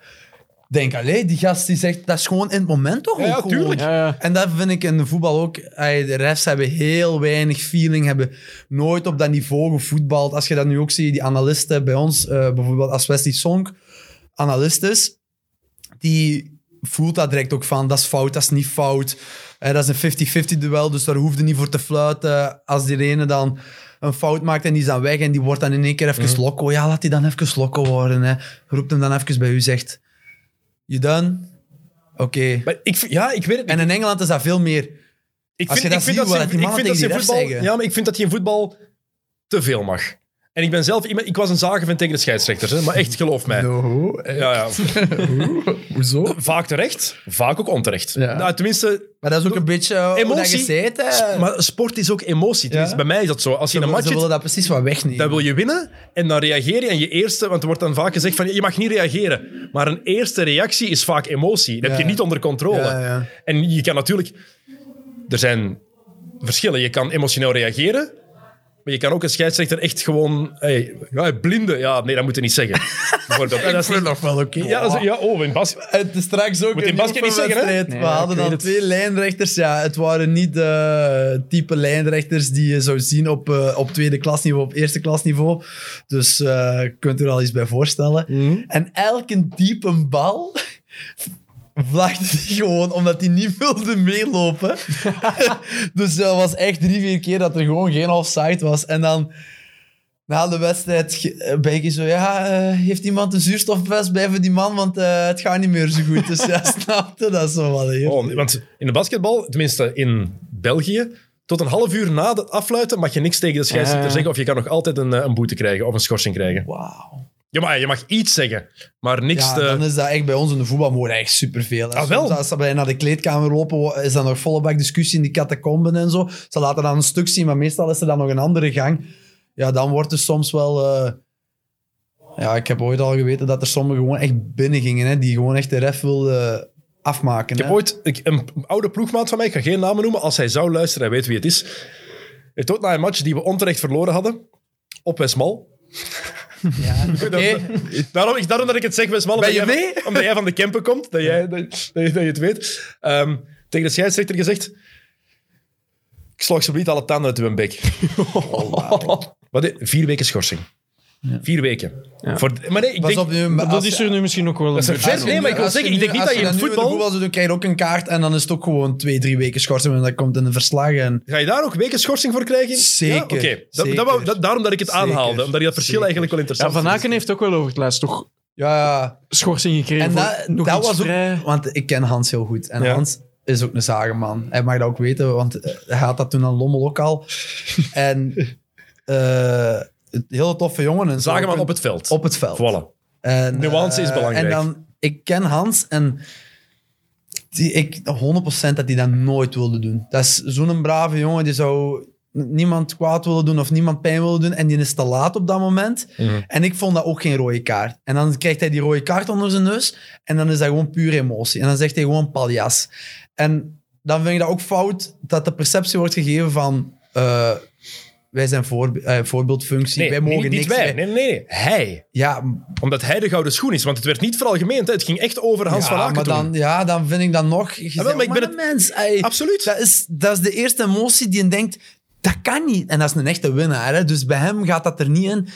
Dat is... Nee, dat kan niet. En dan zegt hij paljas en ja, het is altijd hetzelfde. Ja, maar soms is het ook gewoon altijd hetzelfde met die mannen. ja, dat is heel frustrerend. Hm. Maar ik- daarom dat ik het verschil aanhaalde, ik vroeg me af of dat, dat wat die... Ja, nee, had- krijg je ook dat een is zware schorsing voor. Voilà. Zeker. Het was natuurlijk gewoon ook in de heat of the moment. En het ging erover, maar dat was ook vijf minuten later, was er ook voorbij, is hij zich ook gaan verontschuldigen. Ja. Dus om maar te, Niet veel het gehaald, denk ik. om, nee, het heeft niks uitgehaald. Om maar te zeggen, het kan soms te ver gaan. Maar ik heb wel het gevoel dat er in het voetbal veel meer mag en kan. NBA, dat is toch iets anders. NBA Ja, in Europa, En ik vind ik ook dubbele, dubbele standaard, hè? Een NBA, hè? Bij dubbele sommige- standaard. Bij sommige spelers, hè? De ene mag dat zeggen, de andere mag dat niet zeggen. Ook met fouten en zo, hè? Dat ik denk van, hé, dat is toch een heel duidelijke offensive foul. Ja, nee, omdat een sterspeler is, mag die dat wel. kijk naar LeBron. Dat hoor ik echt... Nee. Pak een ander voorbeeld. Nee, het is zo. Oh. Ik, ik, ik, ik, ik, Nee, nee, ik ging het nog ineens over aanvallende fouten hebben. Ik ging het over loopfouten hebben. Ja, ja, ja. LeBron, James Harden, Carmelo Anthony. Dus dat zijn mannen die, als je kijkt hoeveel loopfouten dat die maken in een match. ja. En dan ook kwaad zijn als ze niet tegengefloten kregen. Dat, dat, dat je denkt van, mannen, kom aan, jullie weten toch goed genoeg? Maar er is inderdaad een dubbele standaard. En met wat je tegen een scheidsrechter mag zeggen, ook helemaal. Moeten jullie trouwens in het voetbal, want ik weet in de NBA is het heel belangrijk dat je de scheidsrechters met hun naam aanspreekt, met hun voornaam. Eh, Tenminste, de refs daar vinden dat een te- hebben dat al in interviews gezegd, een teken van respect. Als je onze naam kent, dan laat je zien dat je weet wie we zijn, dat je dat even opgezocht hebt. En, dag Sam. bedankt, hè. Wauw. Begin maar aan uw weekend, jongen. Dus Sam Kerkhoffs die roept van beneden dat het niet eindeloos moet duren. Hoe laat, lang was de laatste aflevering van hem? Eh, veel te lang. Twee en drie lang. kwartier, denk ik, hè? We hebben de, de batterijen van de camera's drie keer moeten veranderen, bij wijze van spreken. Yes. Ah, Oké, goed. Ja, niet te lang meer dan. Ehm, maar is wat trash talk. Ik, ik ben fan. Echt. Ja. ik, ben, ik vind dat fantastisch. En tegen de scheidsrechter, ik snap ook soms wel... Is- Ja, wij zeggen... Ja, ik is zeg meest- meestal gewoon scheids, omdat ik dan zo... Want ja, bijvoorbeeld... Omdat je dat was die niet ook heel grappig. En mijn assistent moest daar zo hard om lachen. Dus ja, Vissers en Mechelen, dat gaat niet altijd heel goed samen. Hè. Blijkbaar is Vissers dan ook een, een beerschot van wat er dan wordt gezegd, maar dat is waarschijnlijk niet. En we spelen tegen Anderlecht, we staan aan de catacombe. En die komt buiten, ik zie die en ik begin gewoon, ik schiet gewoon in met een lach. Ik begin die, dus echt, en mijn assistent stond achter mij en, en Visser zo, waarom lach jij nu? En dan ik dan ook nog zo met een, een stomme uitleg, ja, als ik jou zie, dan moet ik lachen. en ik draai me om en ik zie mijn assistent. En die denkt, shit, die gaat een kaart krijgen, hè? wat zegt hij nu? ik zeg, jou, je mocht dat oppakken hoe dat je dat wilt, hè. ik bedoel dat goed, hè. Dat is, dat toch proberen ze nog wat, wat, goed te, wat goed te maken. En wat heb je gekregen? Niks. Niks. Hij zei, ja, Ja, nee, ik, zal, ik het gewoon oppakken, ze het hem dan. Oké, hey, maar dat is al sportief. Echt? En- Ik- maar ik want ik, zei dat en ik denk, Janek, wat zeg je nu, ik draai me om en, en de assistent die moest zo hard lachen. Die zegt van, ja, wat is dit? En dat is heel de kleedkamer rond geweest. En die zegt van, ja, ja, de trainer is ook van, Janek, eh moet wel mee opletten. Ik vind het heel opvallend, gewoon dat verschil tussen basketbal en voetbal. Zeker Europees basketbal en Europees voetbal. Want NBA mag je altijd iets meer zeggen. Langs de andere kant, hoeveel dat ik zelf ook gezaagd heb op scheidsrechters, het is de meest ondankbare job die er bestaat. hè. Ja, ja. Keeper en scheidsrechter. De twee meest ondankbare jobs die er bestaan, denk ik. Je kan, als Want je het ik goed heb, doet... dat- ik heb een keer moeten fluiten, een oefenwedstrijd. Zo tof, onderling, hè. Eh, gewoon Gent tegen Gent, 11 tegen Ja. 11. En ik was dan over, kwam juist uit het bestuur, dus ik moest dat doen. Hey, dat is zo moeilijk. Maar dat is ook niet tof. zo moeilijk. Wow. Er wordt op u gezaagd. Ja, eigenlijk zelfs moeten door dat, eigenlijk moeten filteren en eigenlijk moeten dat gewoon terugcounteren. In Nederland wordt dat wel gedaan. Hè? Dus bijvoorbeeld iemand zegt van, hey Ref, jij bent slecht. Ja, kan ik toch niet aan doen dat jij geen bal tegen kunt shotten? Ja. Ja, gewoon klaar. Ja. Eh, Oké, verder voetballen. Ja, ik vind het... Ja, maar het is, Zo, dat, maar dat kunnen de refs Maar niet. het is een ondankbare job, dat blijft zo. Ja. En dan kunnen de refs hier ook nemen dat Frank de Bleker, dat hij die, dat departement leidt, dat dat om, daar moet je niet op reageren, want ik wil jou niet in de problemen brengen. Maar oh, dat is een lachertje. Gaat daarbij houden. Ehm, altijd de handje boven het hoofd van die mannen houden. Als je, als je als keeper iets verkeerd doet, word je vervangen door een andere keeper na een, bepaalde, man- een bepaald moment. Je kan geen tien blunders doen in één seizoen, of de tweede keeper komt erin. Scheidsrechters mogen heel vaak heel veel fouten maken in het voetbal. In mijn ogen, als hoe ik er van op een heel grote afstand naartoe kijk. En dat wordt altijd go- goed gepraat. Ja. In mijn ogen. In Belgisch basketbal is dat niet het geval, dus ik heb het even alleen over voetbal. Maar dat is hoe ik het interpreteer. Het is geen aanval op niemand, dus neem dat alsjeblieft niet eh, persoonlijk op. Ik ga jou er niet op laten, laten reageren. Jij moet nog voetballen de komende weken en Moet nog jaren. overeenkomen. Voilà. Ehm, nog één NBA-ding waar ik het heel even over wou hebben. Het is back in the day, maar het is één interessant feit. Eh, Elgin Baylor is overleden afgelopen week. Elgin Baylor was een legende van de Lakers in de jaren 60 en 70 en 50 zelfs. Ehm, dat is zo de eerste moderne vleugelspeler. Hij is zo de eerste gast die ja, de, de forwards, small forwards en shooting guards die we nu zien, Elgin Baylor was daar het prototype van. Ah. Hij was zo de eerste. Maar een hele coole stat daarvan gelezen. In 1961 heeft hij maar 48 matchen gespeeld van de 82. Omdat hij in het leger zat. Ah, ja, ja. Hij speelde alleen... Dus dat is die, die ene die zo goed kan shotten. ook, O- hè? onder andere was mod- zo, zo veelzijdig. Maar 48 matchen omdat hij in het leger zat en hij speelde alleen in het weekend de matchen. In het leger zijn gemiddeldes 39 punten per match, 19 rebounds per match. Wauw. Dat is toch de coolste stat aller tijden? Dat is toch fantastisch? Ja, dat is graaf. En ook, zo was de NBA dus in het begin jaren 60. Als je werd opgeroepen door het leger, Moest je gaan. dan moest je naar het leger. dat kan je, maar dat kan je je nu toch niet meer voorstellen? Ja, ik wel.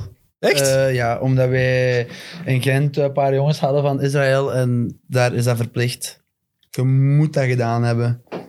En als je dan prof zei, moet je dat dan doen in je tussenseizoen. Dus wij hadden twee jongens of drie jongens die dat moesten doen in het tussenseizoen. Dus die hadden geen tussenseizoen. Dus die jongens die moesten dan eh, ja, naar het leger in het tussenseizoen, drie, vier weken.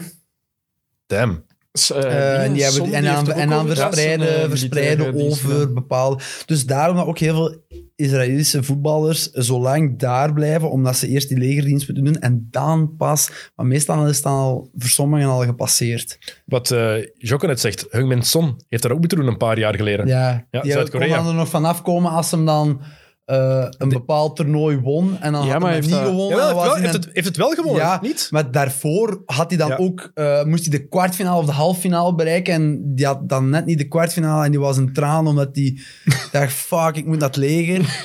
En dan toch nog de Asia, de Asia Ja, Cup gewonnen, denk ik. Had hij dan gewonnen. En dan eh, moest hij dan niet alles meer doen. Maar ja, ja, die had dat dan verteld tegen mij. Dat is, stel je voor, je moest dan niet heel veel doen, maar ja, je moet daar wel zijn. Je kunt niet op vakantie gaan, je kunt niet... eh, Nee, in het dus begin- die had dan in plaats van vier weken, zes weken. Want dan kwam hij daarvan terug en dan mocht hij nog een week of twee weken nog op vakantie maar in begin jaren 60 Maar ja, toen was vind ik, toch, vind, ik, nee, vind ik toch straf. Ik denk dat het toen wel, zeker in de States, Ja, wel die wat niet, eh, meer Tourette. moest. Wat Tourette? Wie? Die? hè? Elgin Baylor? Nee, dat was, Nee, dat was eh, een andere? Abdul Raouf had Ja. eh, dat Tourette, ja. Ehm, nu over dat offseason praat.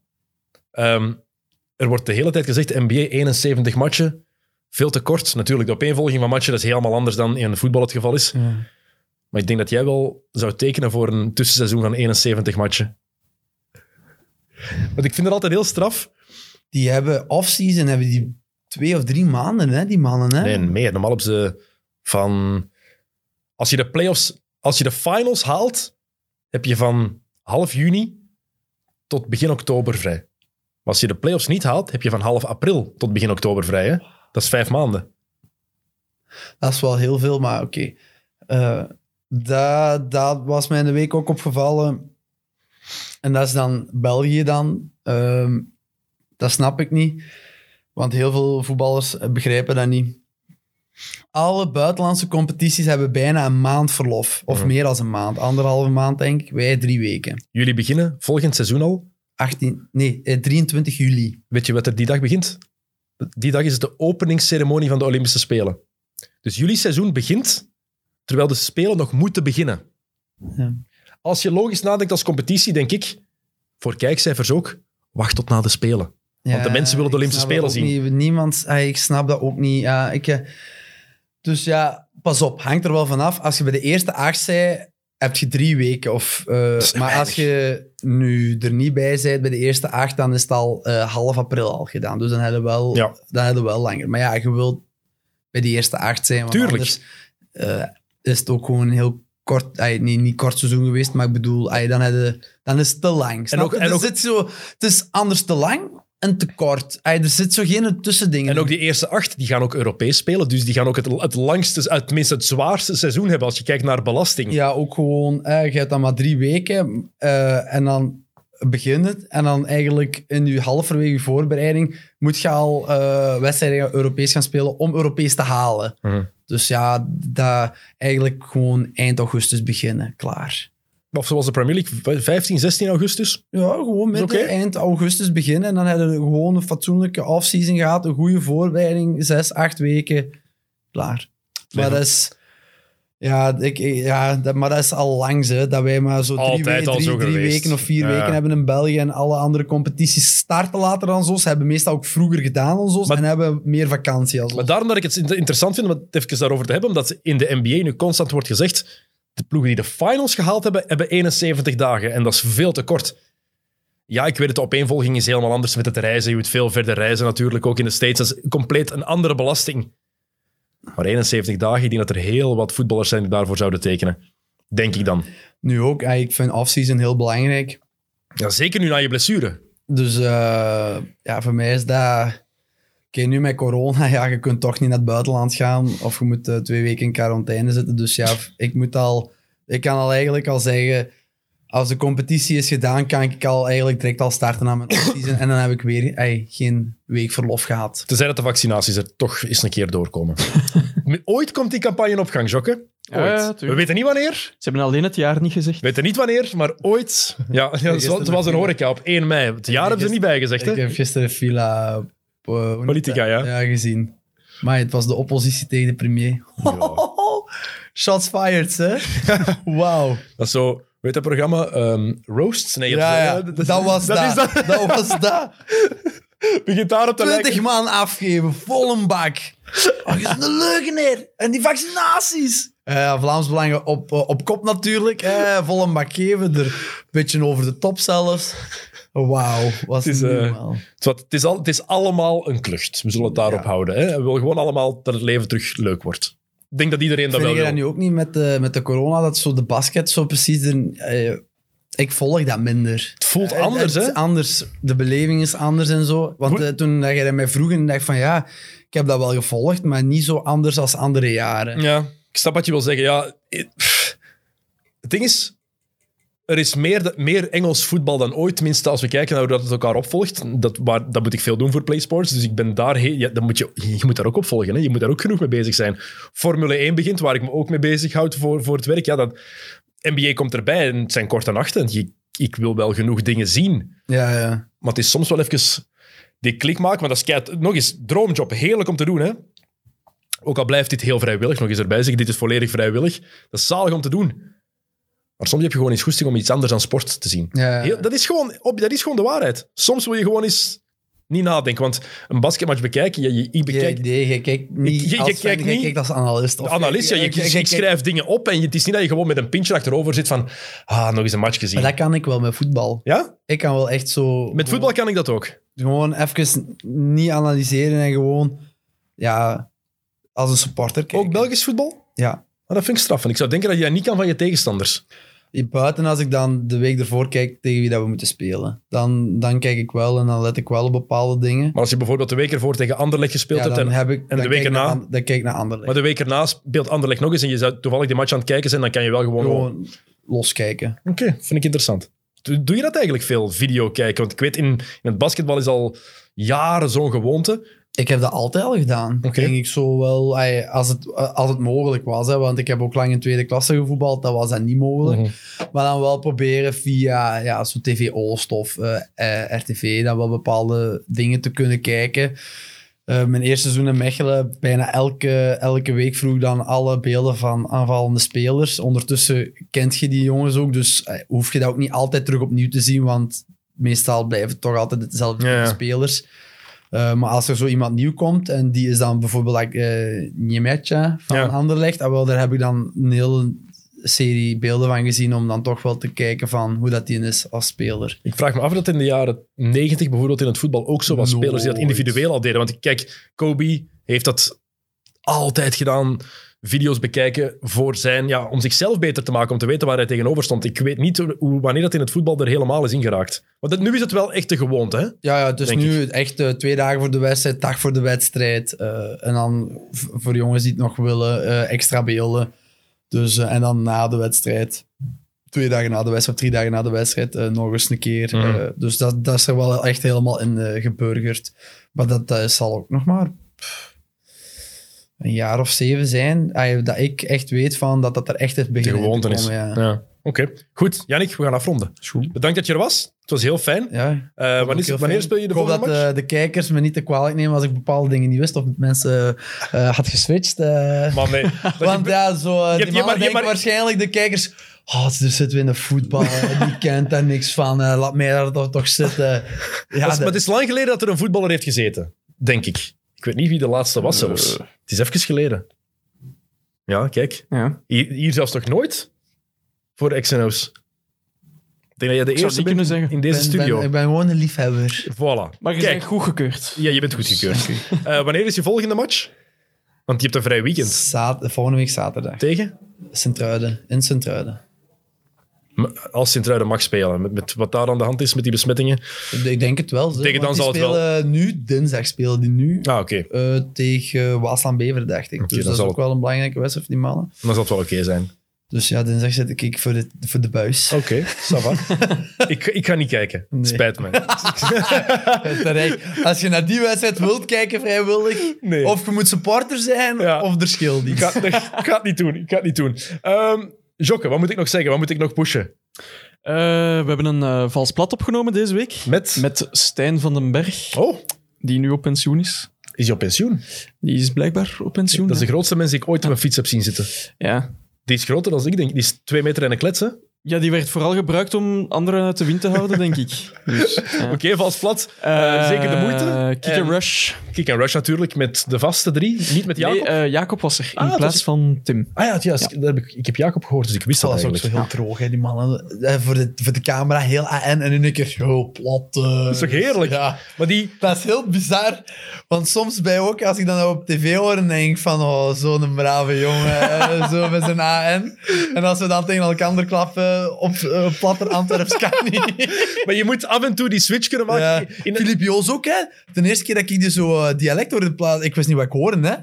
Ik dacht, fuck. Maar je moet het af en toe, in een podcast kan je dat af en toe ook loslaten. Dan is het zo wat, soms wat tussentaal. Op televisie, dat is iets anders.